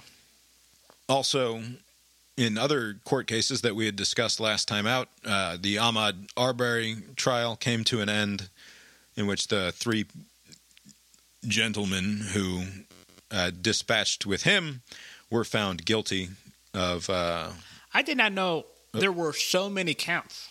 There were like ten counts Yeah. for each. It's like malice this, murder that, this, that, and the other. yeah, and they they will be in prison for quite some time, Yeah. right? I mean, like twenty five to life or something. The youngest person is life without parole, and then all the old geezers they'll be dead by the time their sentence is up. right. And all and and so like big picture, four lives are now ruined because of their stupid impulse. They're racially motivated, if you want to call it that, or whatever. It's just like, what was the point of that? Like, you killed somebody because you suspected that what they were running around stealing something, instead of calling it in or some other thing. and now you're, you know I guess they thought that they could get away with it, and they almost did. I mean, there was like two months or so where nothing came of it. There was some weird prosecutor or some weird shit was happening in that county where they were taking Right. their time, but eventually they were charged, and now their lives are basically done. Rightfully so, based on the Right? shitty No, actions rightfully, but it's just took. like, what was the point? Like, four lives are now ruined for what? Yeah, because they were afraid that, like, at worst case scenario, he had broken into a house that was not occupied and was like either vandalizing or like stealing copper or something like from from appliances that were being and like installed. stashing it somewhere Like- else because I mean it's not on his person, right? So it's like Yeah, and then going for a run. right. It's like Right. Well, it, he was not exercising that day. I but not not that it matters. Is that Not what they we're were? having- Is that what they were getting at with? Because there was some a weird angle that the defense lawyer took, at least one of them, which is to point to the fact that he was bare-toed, and so it's not like running a tire. I don't know. There was some weird angle that it was coming. It didn't go anywhere. Uh, but was that what they were getting at? That Well, right, because that was a, that was a bit of a last ditch effort by them, I think, to to try to paint Arbery as anything but a victim, which was, you know, as as a lot of what defense attorneys do in the in Right. the effort of defending their clients as vigorously as possible, it felt kind of gross. Right. Uh, but but I don't begrudge the attorney that particular closing argument. They're allowed to, you know, they they are compelled to proceed in any way that they think that they can proceed that will benefit their client, and that's the way the system is set up. you give them a lot of latitude Uh, to defend their yeah. I do think that the prosecuting attorney down there out of Cobb County did a good job in not sort of over racializing the case, which I think it I can see how it might have been tempting to to paint these three idiots as bigots and racists. Uh, the problem with that is that that leads you to a situation where you're asking the jury to determine are these three people racists and is that why we're sending them to prison for the rest of their lives Right. and that would have felt even if you ended up with the same outcome to me that would have felt fucking weirder and grosser than just presenting it as the the facts of the case as they as they unfolded in real life which is that they came across this person and confronted him and held him against his will and ended up shooting him when he attempted to evade their capture. Right. Uh, a capture that was even under the old Georgia citizens arrest laws invalid, right? So it it, it was not the case that they witnessed him doing anything Right. that would qualify for a citizen's arrest. They uh, claimed only that they suspected him of doing the bad thing, not that they actually witnessed him doing the bad thing. Right. And obviously, they weren't tried under the new laws where there is no more, you know, where they've they've changed the citizens arrest laws in Georgia in the aftermath of this event to make it more difficult. But even under the old ones, they they would not have have been able to claim that. No, that's true. But I, I, I- I do think you're right that they took the right approach as far as presenting the case because I always say, don't do anything unnecessary. Like, however tempting it may be to kind of make this into uh, a racing, if if you introduce that, then you then have to prove that, and there it's hard to. I mean, other than just saying, "Well, they're white and he's black," yeah, you know, what else do we need to prove, right? Like, don't get into that. Just you have enough evidence, and by the way, evidence that these three bozos, you know, documented themselves, and one of their early Right. lawyers released to the media. I don't know what what they thought that they were going to get out of that bargain, but that backfired because I do wonder if there was no video recording of it. Maybe the one guy, the the son, the person actually shot, maybe he'd still be in trouble, but the other two could have gotten out of it somehow to say that we were Yeah. bystanders were further away. I was in the car and my son, you know, something. But it was all recorded, and so they were all uh, convicted. Um, but yeah, like I, I think just stick to the evidence that's there, and you can make an easier case. They were trying to make a big thing about. I think the the makeup of the jury was like eleven white, one black, or something like that. But if you just presented the evidence, it doesn't matter the makeup. I think most Right. juries would have reached a similar conclusion. and it's something that should be like I don't know about celebrated, but it's something that should be like appreciated, right? That we this isn't the court of public opinion. This isn't fucking Twitter, right? Like, and and it it doesn't actually behoove you when you're ac- when you're trying to do something in the real world to just start throwing around accusations of uh, racism or white supremacy or what have you, uh, because it doesn't actually like none of that actually matters in terms of determining the facts of the case and i've been like wildly annoyed by the goings on on twitter these last couple of weeks and i don't know why in particular it has bothered me so much i don't know if i've crossed some fucking rubicon that i can't come back from but it all feels so fucking tiny and stupid lately and i don't need the inevitable yeah, I fucking told you so from everybody. Like, yeah, Twitter's fucking meaningless and pointless and small and none of it actually matters. But there's just a there's an incessant and it's and it and and, and what feels like an accelerating tendency of and this is something that we've talked about over and over again. It's not new. So, like I say, I'm I'm searching for the reason as to why it's making me crazier the last couple of weeks than it had been Is it- up until now. is it just a few select Twitter accounts? Like, like what is the? Is, is it like the the analysis of the, the the news that some people? there's just and there's a a willingness and uh there's an incentive almost that seems built into the platform that says that the smarmier and the shittier that we can be, the the more dismissive that we can be of anybody on the other side. Like it, it people are so quick to just say you associate with X, Yeah, X yep. has said Y, and therefore you are Z, Right. which is Z is always racist or white supremacist, right? So, like, it's and the only explanation for other people's behavior that we don't understand or that we disagree with is, oh, this person is either doing a bit, right? Like this this person is just a troll, or they're actually evil, Right. right? Those are the only two possible explanations for what's going on in the mind of the people who are on the other side, and it's it's a strange place to be for the commentariat class. It's a very weird situation where it feels like even the best ones are susceptible to it. Right. Even the ones who I want to respect, like and and want to read. When when I read their articles, it's all good. And then you go on Twitter and you find that they're retweeting or oh, liking Oh, yeah. things that are like nightmarishly grade schoolish, right. Like just the most childish bullshit about people that they like and it's all internecine fucking high school bullshit on Twitter with these journalist people. And it just it's just it's a difficult thing to wrap your head around the fact that what's simmering below the surface of a lot of these people is just the the pettiest fucking bullshit back and forth, uh, and and a total willingness to throw away anything that could be considered sort of academic or or journalistic standards. Uh, because they don't like that person, Right. or because that person is on the Or wrong team. they, like what you're saying is they're just making them the other. Like oh this that that kind of like shortcuts everything. Like you don't have to engage with this person. This person is an other, and that's it. Right. What's puzzling with what you describe is that people do this even when they could. Uh, they have like a the argument is on their side, right? They they have the facts, but they still resort to this, which I don't understand. What what is that old? If you, you have the law on the side, pound the law, blah blah blah, and, Right. and if you don't have that, then pound the table. Just kind of like make a big scene.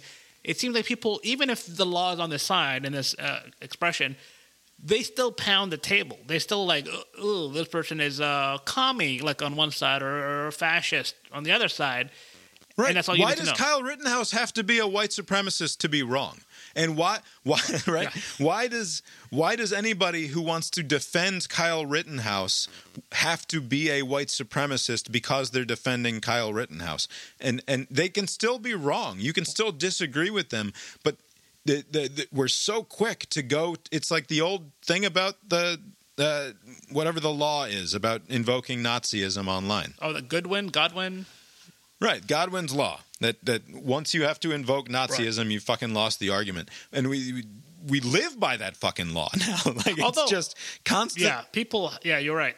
and it's and it's not i'm not just blaming it on the idiots on the left who are calling everything uh, nazism or white supremacy uh, this is a standard issue position of republicans for as long as i can remember that anything you don't like is communist or Right. socialist right like it's it's utterly dismissive of anything from fucking Medicare to actual socialism, right? It's just a- anything that happens on that spectrum, you can just eliminate as being an unacceptable uh, outcome of the other team, and that there's nothing worthy of even engaging with it. And that was fine when it was just idiots like Ted Cruz throwing around bullshit.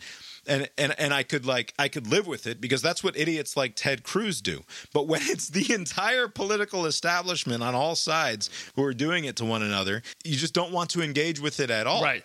So I wonder then, maybe we have it wrong, and people on Twitter are not in it to kind of like fine tune their argument and kind of see the opposition, and then maybe they can kind of calibrate and say, okay, I see what you mean by that that point, and to kind of make their argument stronger. They're doing this just to kind of show other people that they're in solidarity with their side. So it's, it's not about like winning an argument or at least presenting the argument that they think is the sound one based on whatever the story Right, is. To- they just to the to the point where people who just try to present arguments are called Nazis for trying to present arguments. To the point where like Matt Yglesias, the most anodyne fucking policy liberal that you could come up with this side of his buddy Ezra Klein, right? Right. Like just the other side of the Ezra Klein coin basically is is gets lumped in with the Greenwalds, who is also lumped in with the Tucker Yeah. Carlsons, who now is basically just uh, a white supremacist in in a in a tan suit, right? Right. Somehow Matt Yglesias and Tucker Carlson and Glenn Greenwald are all the fucking same to anybody who's slightly to the left of them, Right. right? And it's a completely intolerable uh, place to try to learn anything, and I, and and maybe that's wrong of me to try to learn anything by going on you- Twitter. I can acknowledge that. But also, on top of what I'm complaining about here, it's also a place where not just context gets stripped away, but understanding itself is increasingly hard because if you read a tweet from someone, unless you know everything about that person and where they situate themselves in this this this conversation that I'm talking about, you can't possibly know if they're being serious with the what they're saying, if they're being half serious, or if we're supposed to uh, take this entirely as a sarcastic joke, right? And and you can only reliably figure that out if you don't know that person based on the people that you follow. Have they liked or retweeted or commented or in- interacted on that initial tweet in some way? Then you can say, "Oh, I have I have derived the meaning of this thing based on how Jamelle Bouie interacted with it." Yeah. Right? So I know that this must actually be a sarcastic thing that's happening. So now that reframes everything about the thing that I just read. Like that's no fucking way to gain anything that that approaches understanding except if the thing that you're trying to understand is the fucking bullshit high school dynamics of the two different cliques that are going on and fighting back and forth during the lunch period. So what the fuck are we even doing here? Right. And like Jack, why the fuck in in the last hours that you have any control at that company, why don't you just pull the fucking plug and be done with it? I don't think he would ever do that. Have you ever? I haven't, but have you ever like trimmed like some accounts? Like if you notice, I'm getting a lot of traffic from this fucking asshole, and they're obnoxious, and they're always retweeting with uh, out of context commentary, you know, to whatever they're retweeting. And it's just too much noise. I don't know if there's like a Marie Kondo for Twitter or whatever. Just like, just what doesn't spark joy, like get rid of them. Like, have you ever tried to narrow down your accounts that you follow? Unfollow no, people so that the make closest, you mad. Yeah, sure. Except that it's impossible It- to it- unfollow enough people to collate the Twitter feed in I, such I a did way that, that, on it's actually Facebook enjoyable. a while ago. Okay. Like years ago when I saw what Facebook was doing, I just Yeah. anything that was like I would get in a mood where it was like, all right, if it doesn't make me happy, it's That's out of right, here. yeah. And it just unfollowed like it would happen every once in a while. Like, all right, here we go. Goodbye, everyone.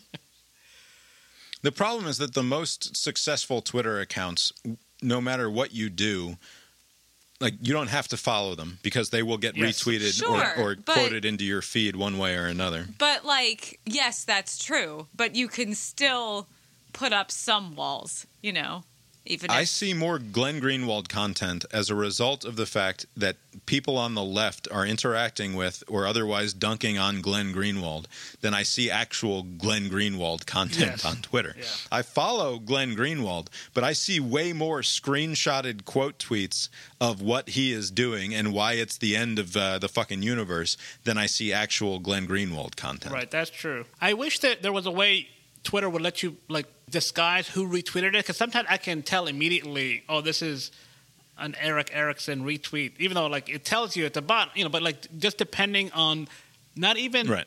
like the source, it's just like the type of story. Like people from the different sides, or if it's on a spectrum, they're kind of fixated on specific issues depending on the time of you know what are, in the news cycle. Like it's like, oh, let's talk about this. So they'll retweet stories about, oh, the media is not covering that Waukesha or Wa- Waukesha, whatever the hell that city is. The, the guy that ran down all those people, they're not Right. covering it the right way. Like there's that. If you see a story about that, it's always someone from the right. They're saying, oh, how come they're not playing up the fact that da da da da da? You know, Right. So you're describing the Christmas parade where Thanksgiving there's parade, a or was it Christmas? I guess it Thank- was. No, it was a Christmas parade. Yeah, this Christmas They're thing just is doing it too early. Not that they deserved what happened because they don't, but that's too It's, early. it's very early. Yeah.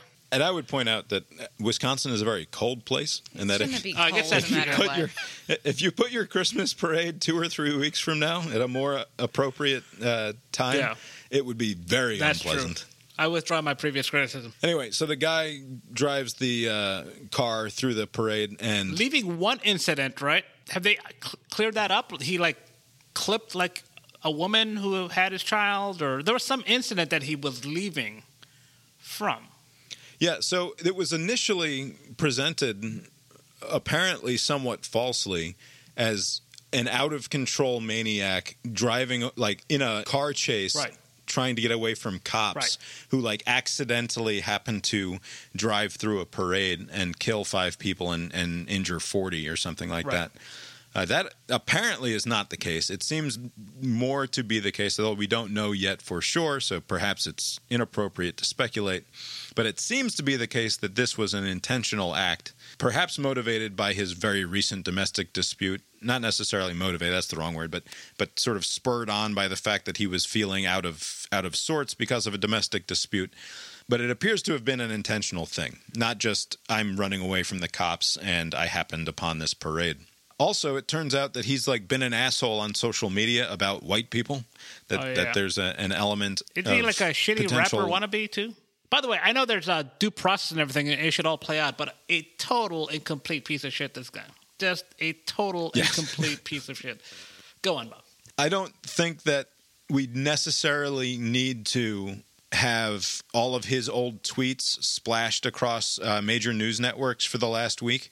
I don't think we need to know that this is a black guy who harbors some sort of uh, inherent racial animus against white people based on the things that he said in public before. But what I do know is that we cannot only find out about those things because an asshole like Andy Ngo dug them up and published them on some website that does not have any good reputation among the traditional liberal circles here in the United States. That all you're going to do by insisting over and over again that a car ran over a bunch of right, people like in a parade. Yeah, the, I've seen some very absurd characterizations, and yeah, that's probably the worst one, right? It's like oh, car plowed into people, like it's like a gun. Sh- it's actually one of the criticisms Did- people was had it, was with it uh, parked upon a large hill and someone forgot to engage the parking That brake? happened to Julia one time. It didn't hit any people, but it did hit a house. Oh, right, It- but that's not what Right. happened. And actually, sidebar, it happened while I was delivering pizzas in Athens. Like it was like icy, and I left the car at the top of the hill, and I went down to deliver the pizza, and I looked back, I was like, oh boy,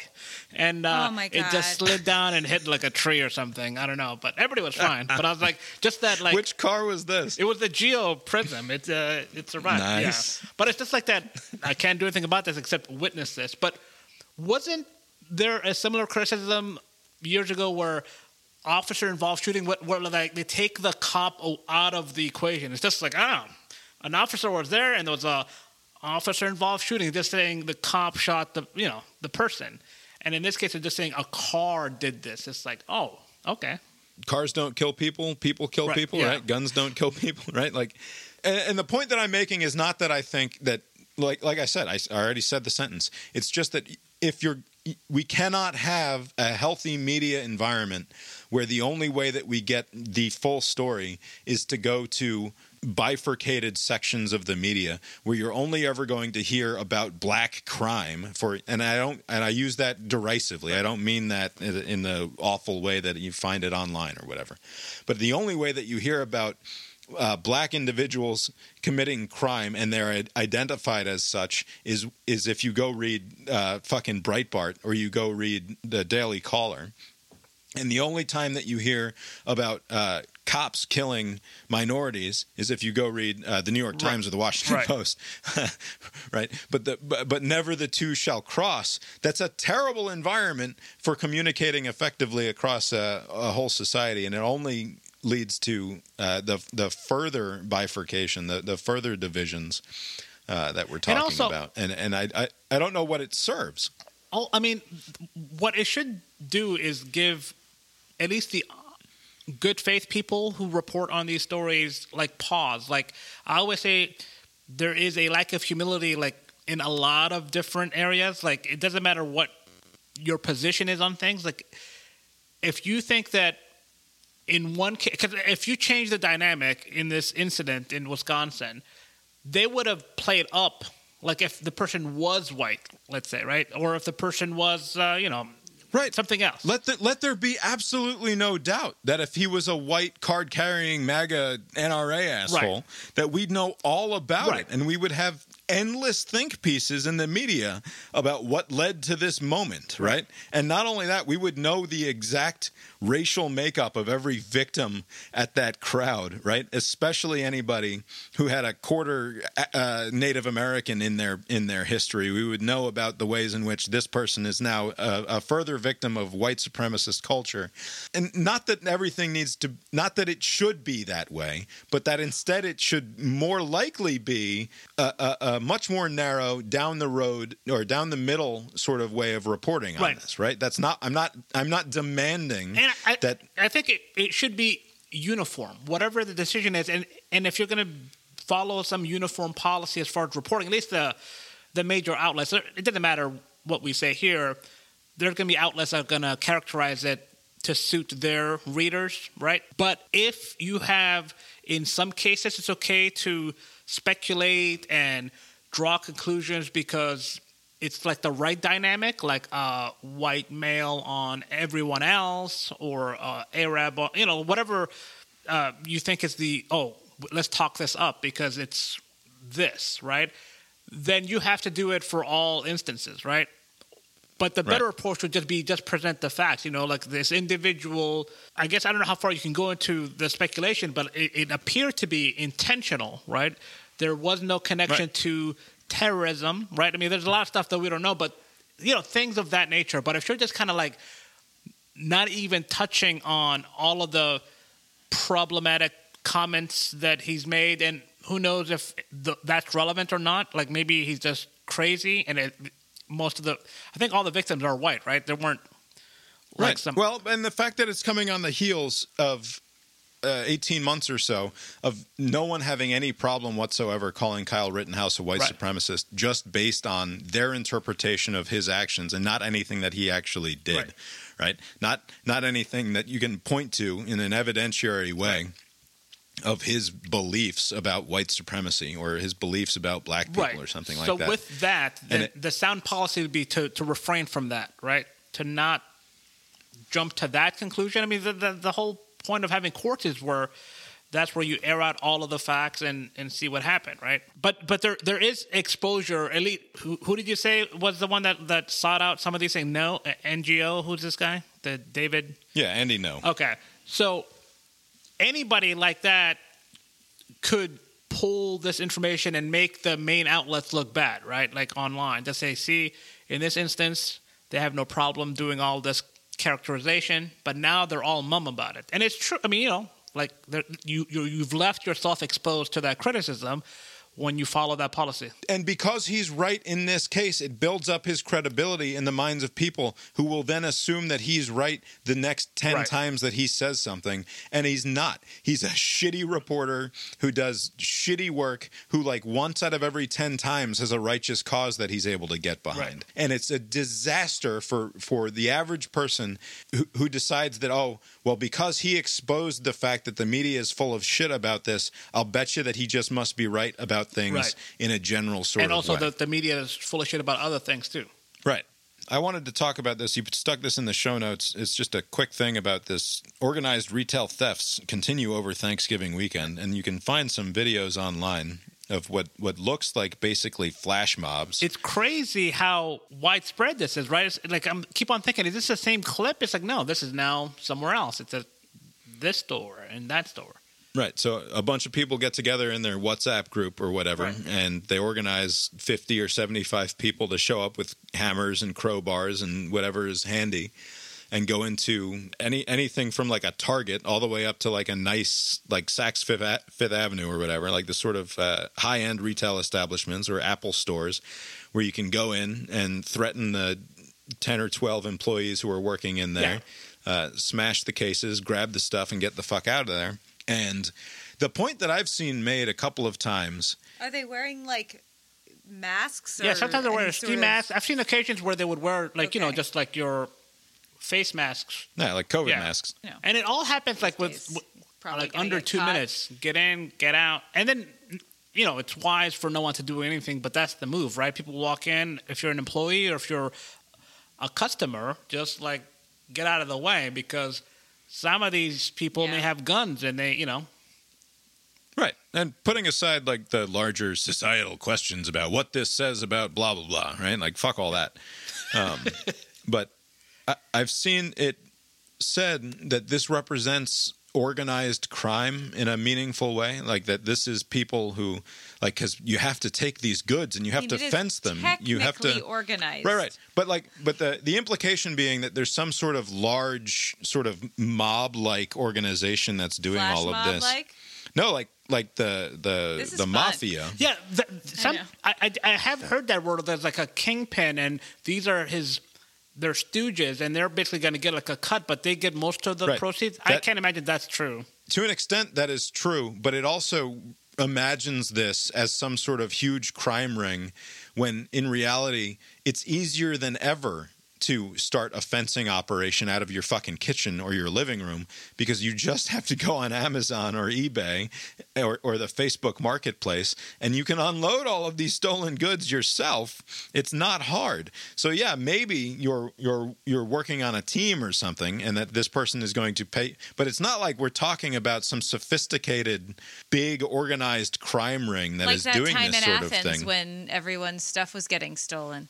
Yeah, I don't know what you're talking about. When they the cops would find these kids with like lists of stuff to get, and it turned out to be one of those places on 29 that was like the they were like pretend lottery machines, but they were really giving them money. How do you not Uh, remember was this? this a big uh, story? Oh yeah, yeah, sure. It was a moderately big story. There was a Big for Athens. there was a guy who ran like 25 or something gas stations in North Georgia who had uh, those those video poker machines that are only supposed to pay out like small prizes or or whatever. But instead, he was giving away 50 inch televisions. Instead, he would so he turned it into an actual cash game, basically, instead of just a silly video poker game. What I'm saying is that it is in fact not like that That's what I'm saying. It's not like that. that it's that it's it's way smaller scale because it is now easier than ever in the in the current online environment to take a stolen piece of property and unload it quickly. It's not like if somebody steals an iPhone, you can go down to the local pawn shop and find uh, you know, the, the fucking local crackhead stole my iPhone again, and I've got to get it out of hock for thirty dollars. Uh, instead, it's much easier to get a brand new piece of thing, and you just stick it on the Facebook Marketplace, and you ship it off after the person Venmos you five hundred dollars or whatever.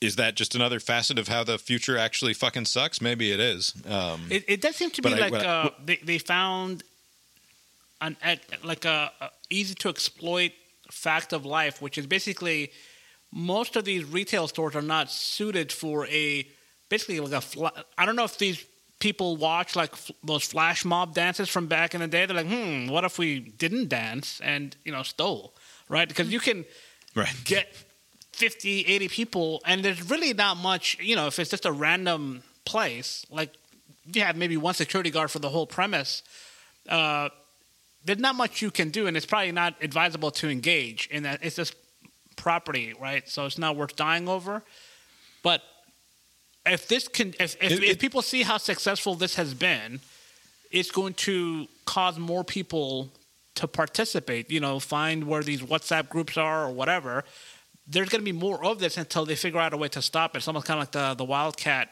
in the NFL. Like, oh, this is working. How do we stop it? I, I think eventually we'll find a solution, but I don't know what the short term is. Like, have some sort of like a place where it's hard to park your car. Because they another thing is like they they find locations where it's right near the street where they just have their car running, or maybe somebody's in the car. Yeah, what you really what you really want in your downtown mall, like walkable mall experience is is that all of your retail shops are fucking hard targets with big concrete pylons lining lining the area so that no cars can get in. Right? That's what you want when you're doing urban development. Yeah, I don't know. Uh, there's a there's another obnoxious element of this that people complain about where they're like, well, this is what you get when you do uh, bail reform and you make it easy for people to get out of jail for $150. And I think there actually might be something to I- I that. think- as as silly as that is to to hear a, a conservative type complain Right, about. but I think- like the, if you're not going to prosecute uh, low level, non-violent, relatively speaking, non-violent uh, theft offenses, then you know, does it does it at least open the door for a certain type of person to say if the consequences aren't going to be severe and I can make a quick few hundred dollars, then why right. not? No, that's true. I, I, think the bail system that's being criticized and being reformed, and in some cases, it's causing people to be out of jail and they commit other crime. Like it was never designed for Uh, to prevent other crime. Basically, the whole thing is just like we're gonna set a trial date, and between now and then, you're either in jail or you pay enough money, you know, po- have some sort of collateral to have you show up, you know, when the case is. And if you're poor, then you can't pay it. So you're just kind of stuck in jail and you lose employment opportunities. is very disruptive to your life for most people. But basically, there was like this off label benefit where it kept poor people in jail, and some of those people would have reoffended, and that kind of cut down on that. But that wasn't the, the purpose of bail. And so now you have to come up with some other way. Maybe prioritize the poor. Just have next day hearings. Do we need to put more money into the court to where you have people who can afford it, they can put their house up, and they're not going to be a flat risk? A year or two down the road, we'll get to you, right? And then prioritize Right. all the people who can't. And so, like, if it's like anything to do with violence, then you go up first within 48 hours, within a week, you know, whatever. And then just say, if you don't have the money, I'm sorry, you're just gonna have to eat it for this the week, you know. But you're not gonna be in jail for like two years waiting for a court date. Like maybe reprioritize. Right. That's a good plan. I like I like that as a solution. Because you're right, it, and, and all of the well-intentioned efforts are being undermined. All of these different uh, uh, counties and, and prosecutors across the country, they try to get rid of uh, cash bail. Inevitably, inevitably, somebody who you let go, who's awaiting trial, kills somebody, does something, and the whole thing is ruined. Um, and in some cases, there was a story where uh, apparently there are these these charities where they pool money either from local governments or from private donations, and then they pay the cash bail in places where they still have it. And in that, there was one incident I think in Indiana somewhere where the person ended up killing somebody that they basically helped pay for his lowered bail, then they went on to kill Right. somebody. And so the whole thing, Yeah, the, the the little the little sisters of the poor bailed him out, and then Yeah. and then he killed a right? Yeah. And so you need to be. I always say people who have well good intentions don't be blind to the fact that something like this can happen. And if you're really about making change, this undermines it because the regular average Joe, like they don't care about all that.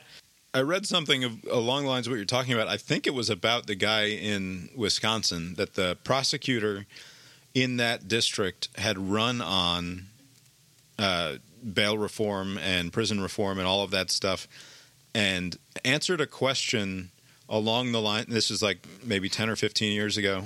Answered a question affirming the fact that someday somebody that he lets out uh, on a first strike offense or something that that might previously have gone to jail for a long time will commit a murder and that that's just the price that we have to Right, pay and then and then this guy goes and runs over uh, the fucking dancing grannies or whatever and and, this- kills and they said this kills a bunch after- of people The Dukakis Willie Horton incident, like, Right. like it just doesn't make any sense. It comes across as just absurd. Like nobody would be for that. Right. Well, and the sad the the sad reality, not to go full black pill here, full full nihilistic, no amount of attempting to control the world or fix the world is going to result in perfect outcomes all of the time, right? Like that, that that is also something that we just have to accept. But the sort of chaos that you're seeing with these flash mobs and not not to go too big picture on it, but th- this is the sort of thing that you expect to see as institutional faith Yeah. uh, declines, right? As as people lose the idea that we live in a society, like to, use a phrase that is basically a joke, but but if you if you begin to lose faith in the very notion of the rule of law, that there is any sort of sense of of a of an institutional framework or a society that is worth upholding, then there's an element in any large group of people and 330 million is just a fucking huge group of people no matter how you slice it uh, who are going to be more likely to act antisocially. And it doesn't it, it has I don't, there's not a lot you can do, do do to control for that beyond attempting to uh, shore up the institutions that make it more unpleasant for antisocial behavior, both in a legal sense, but also in a in a in a sort of cultural sense. and we don't have that right I, now. I will say, and I, I'm surprised that this th- things have turned around this fast. But um, I remember, like back when Hillary was running in 2016, there were a lot of like Hillary types and other types were in office in the early 90s. And there was a lot of criticism of the crime bill in '94 and some of the language that was used. And it, you know, obviously there was room for criticism there. But one of my points was that you kind of had to, to be there because the environment. I mean, there's a reason why Democrats, Republicans, like the black congressional, whatever, all of there was such a bipartisan and and broad coalition for that crimes bill that turned out to be very over the top, right? A lot of stiff sentences, a lot of these goofy three strikes and whatever. But I was like, the people that are 20 years removed from it, they weren't there and they didn't realize when crime is like top of mind, people are willing to do a lot of crazy shit. Right? And so Right. don't put yourself in a position to where you're acting out of fear because what will happen is that you'll go back to that same place. Because I mean, right now, the the main issue, like I'm here in Atlanta tomorrow, Tuesday the 30th is the runoff, and the two runoff candidates, their only issue that they're hammering home the last four, three, four weeks has been crime, crime, crime. And they're it's Right, just a one party, you know, city. They're all Democrats, but they're all talking. in a in a wildly blue Right. city, right? Like just Right, a, it's basically- an absolutely rock solid right, blue and city. they're criticizing. Oh, 200 new cops? Fuck that. 300 cops for me. I'm tough, not this other person. Like, I like where did all that kumbaya shit about reform thing go? Like, it literally transformed in the last year, where things just kind of fell apart. So it's like you have to be aware that the if the environment is ripe for this sort of reactionary stuff, it's going to happen even in 2021. You know, so Right. No no amount no amount of of like liberal concern about the systemic impact of of white supremacy and and the the the way that that has impacted black cultural life and how all of the actions of of young black men in inner cities is just a result of of white supremacy. No amount of that level of academic rationalization matters at Right. all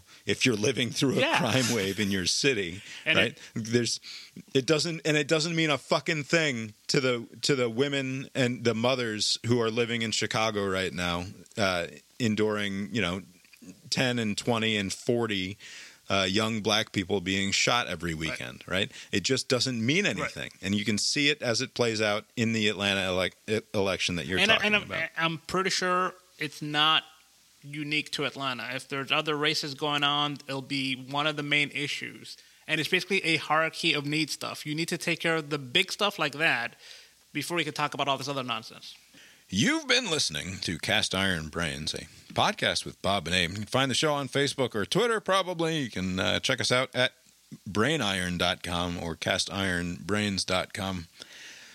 Like I said, I've not read a lot of news the last couple weeks. I've been mostly just indulging uh, in headlines and, and, and podcasts and not reading too much. And I've been despondent about in even engaging with it at the level that we even did tonight, which was mostly He's just a bullshit a back and forth. all week too. Mostly just a bullshit back and forth about college football. But yeah, I don't know. I don't. I don't know because then I feel stupid about even trying to have these conversations if I'm not actually fully engaged with it. Like so, I spent the day reading the news today just to make sure I didn't feel like an asshole when I got in front of the microphone tonight. And you know, There's not much news. I just There's don't some know. Weird, goofy little variant making the rounds, but it's been pretty Yeah. There's just no I increasingly see that the utility is not there. So who knows? Maybe it'll give me an opportunity to think of new directions for the show. Not that it matters too much. Uh, the opening and closing themes of the show were composed by Mark Gillig, T E T R A M E R music.com, tetramermusic.com for more of that. Abe, what you been watching? So I watched a lot. I'm just going to limit it to two things. Um, one is House of Gucci uh, with Lady Gaga and Adam Driver. Yeah? so this is a drama, right? And I didn't know anything about Gucci, whatever these stupid clothing people. But I didn't know this. Uh, a Gucci died in the '90s, and I think Versace also died in the '90s. What's going on with fashion and crime, right? But the movie was two and a half hours long, a little too long if you ask me, but it was overall fine. But everybody is in a drama, right? Lady Gaga's in a drama, Adam Driver's in a driver drama, and then Al Pacino also in a drama. There was this other character who I thought was basically like Fredo uh, from uh, The Godfather. Uh, Yeah. I didn't recognize who this was, but the actor, it turns out after I left the theater, was Jared Leto. And he had the most cartoonish take on a on a like this family child who's like an idiot and nobody took him seriously, so he's being bypassed for some other like his cousin or something.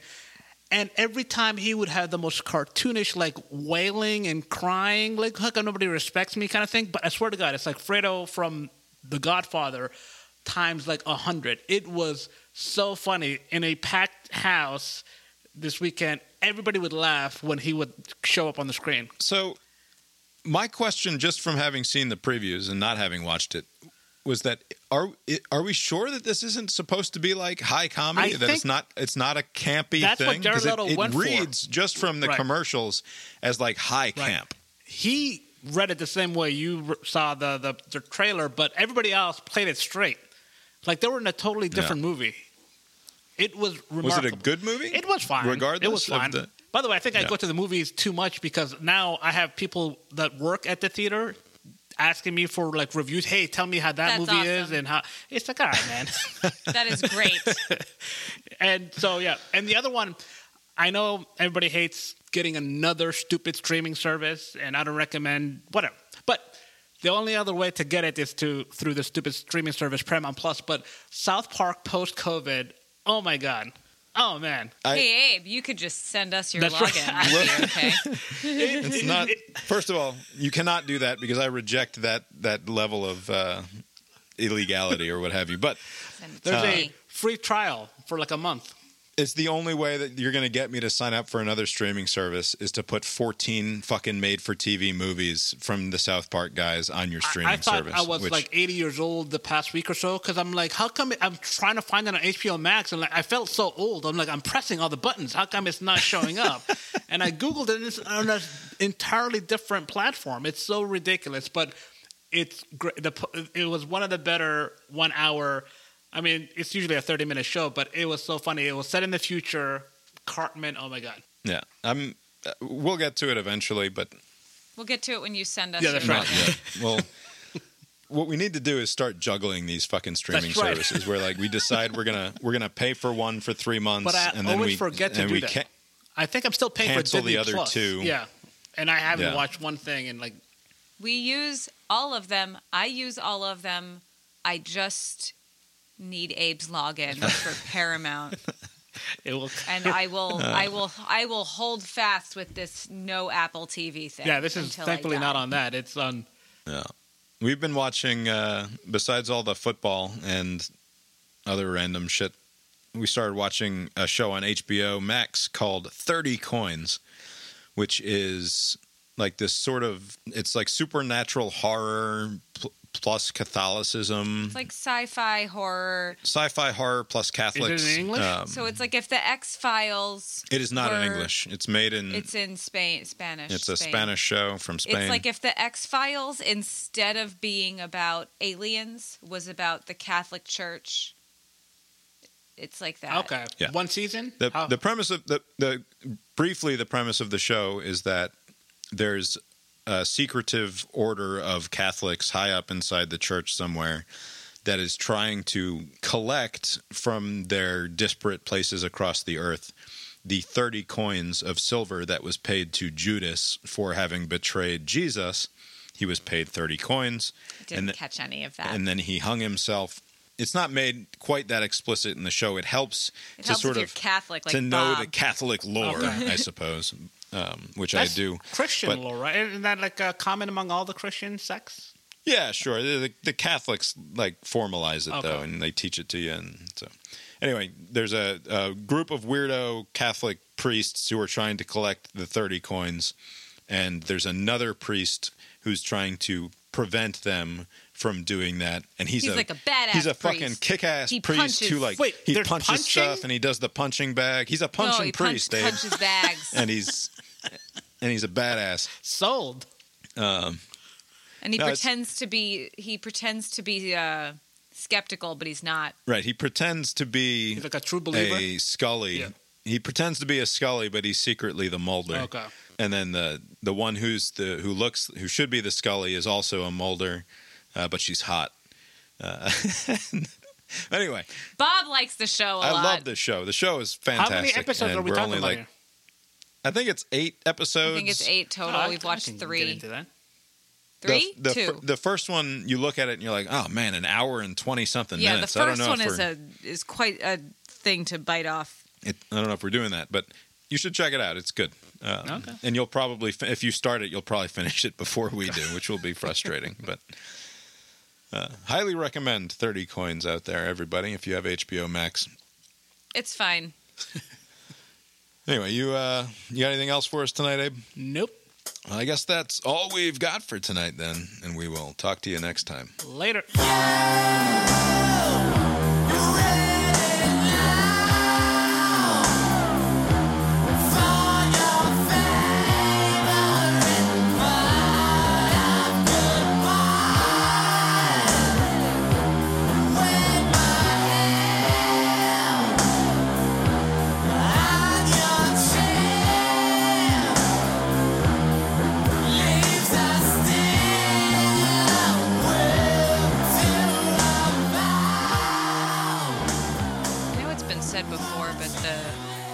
Winner of the college football championship should have to play the worst NFL team just for a quarter. Right. Be so funny. And if they lose, they lose their first round pick. Yeah. Who would that yeah, be and this then year? you have to, and then yeah, then they get to pick a Red Rover. I take it back. They should play Red Rover with the NFL team. I wonder Who, if the, if the who's kid the would worst want to NFL team this year? Um, Is it I don't know the Detroit? Jets.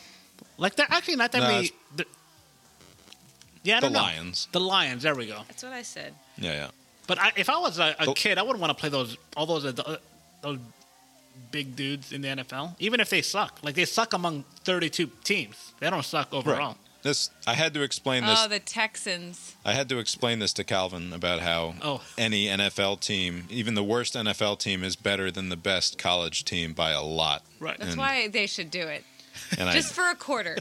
and then a Red Rover game. Yeah. All right, Anyway. uh, go fucking dogs. Oh yeah, I will be uh, very sloppy drunk that Saturday. But yeah.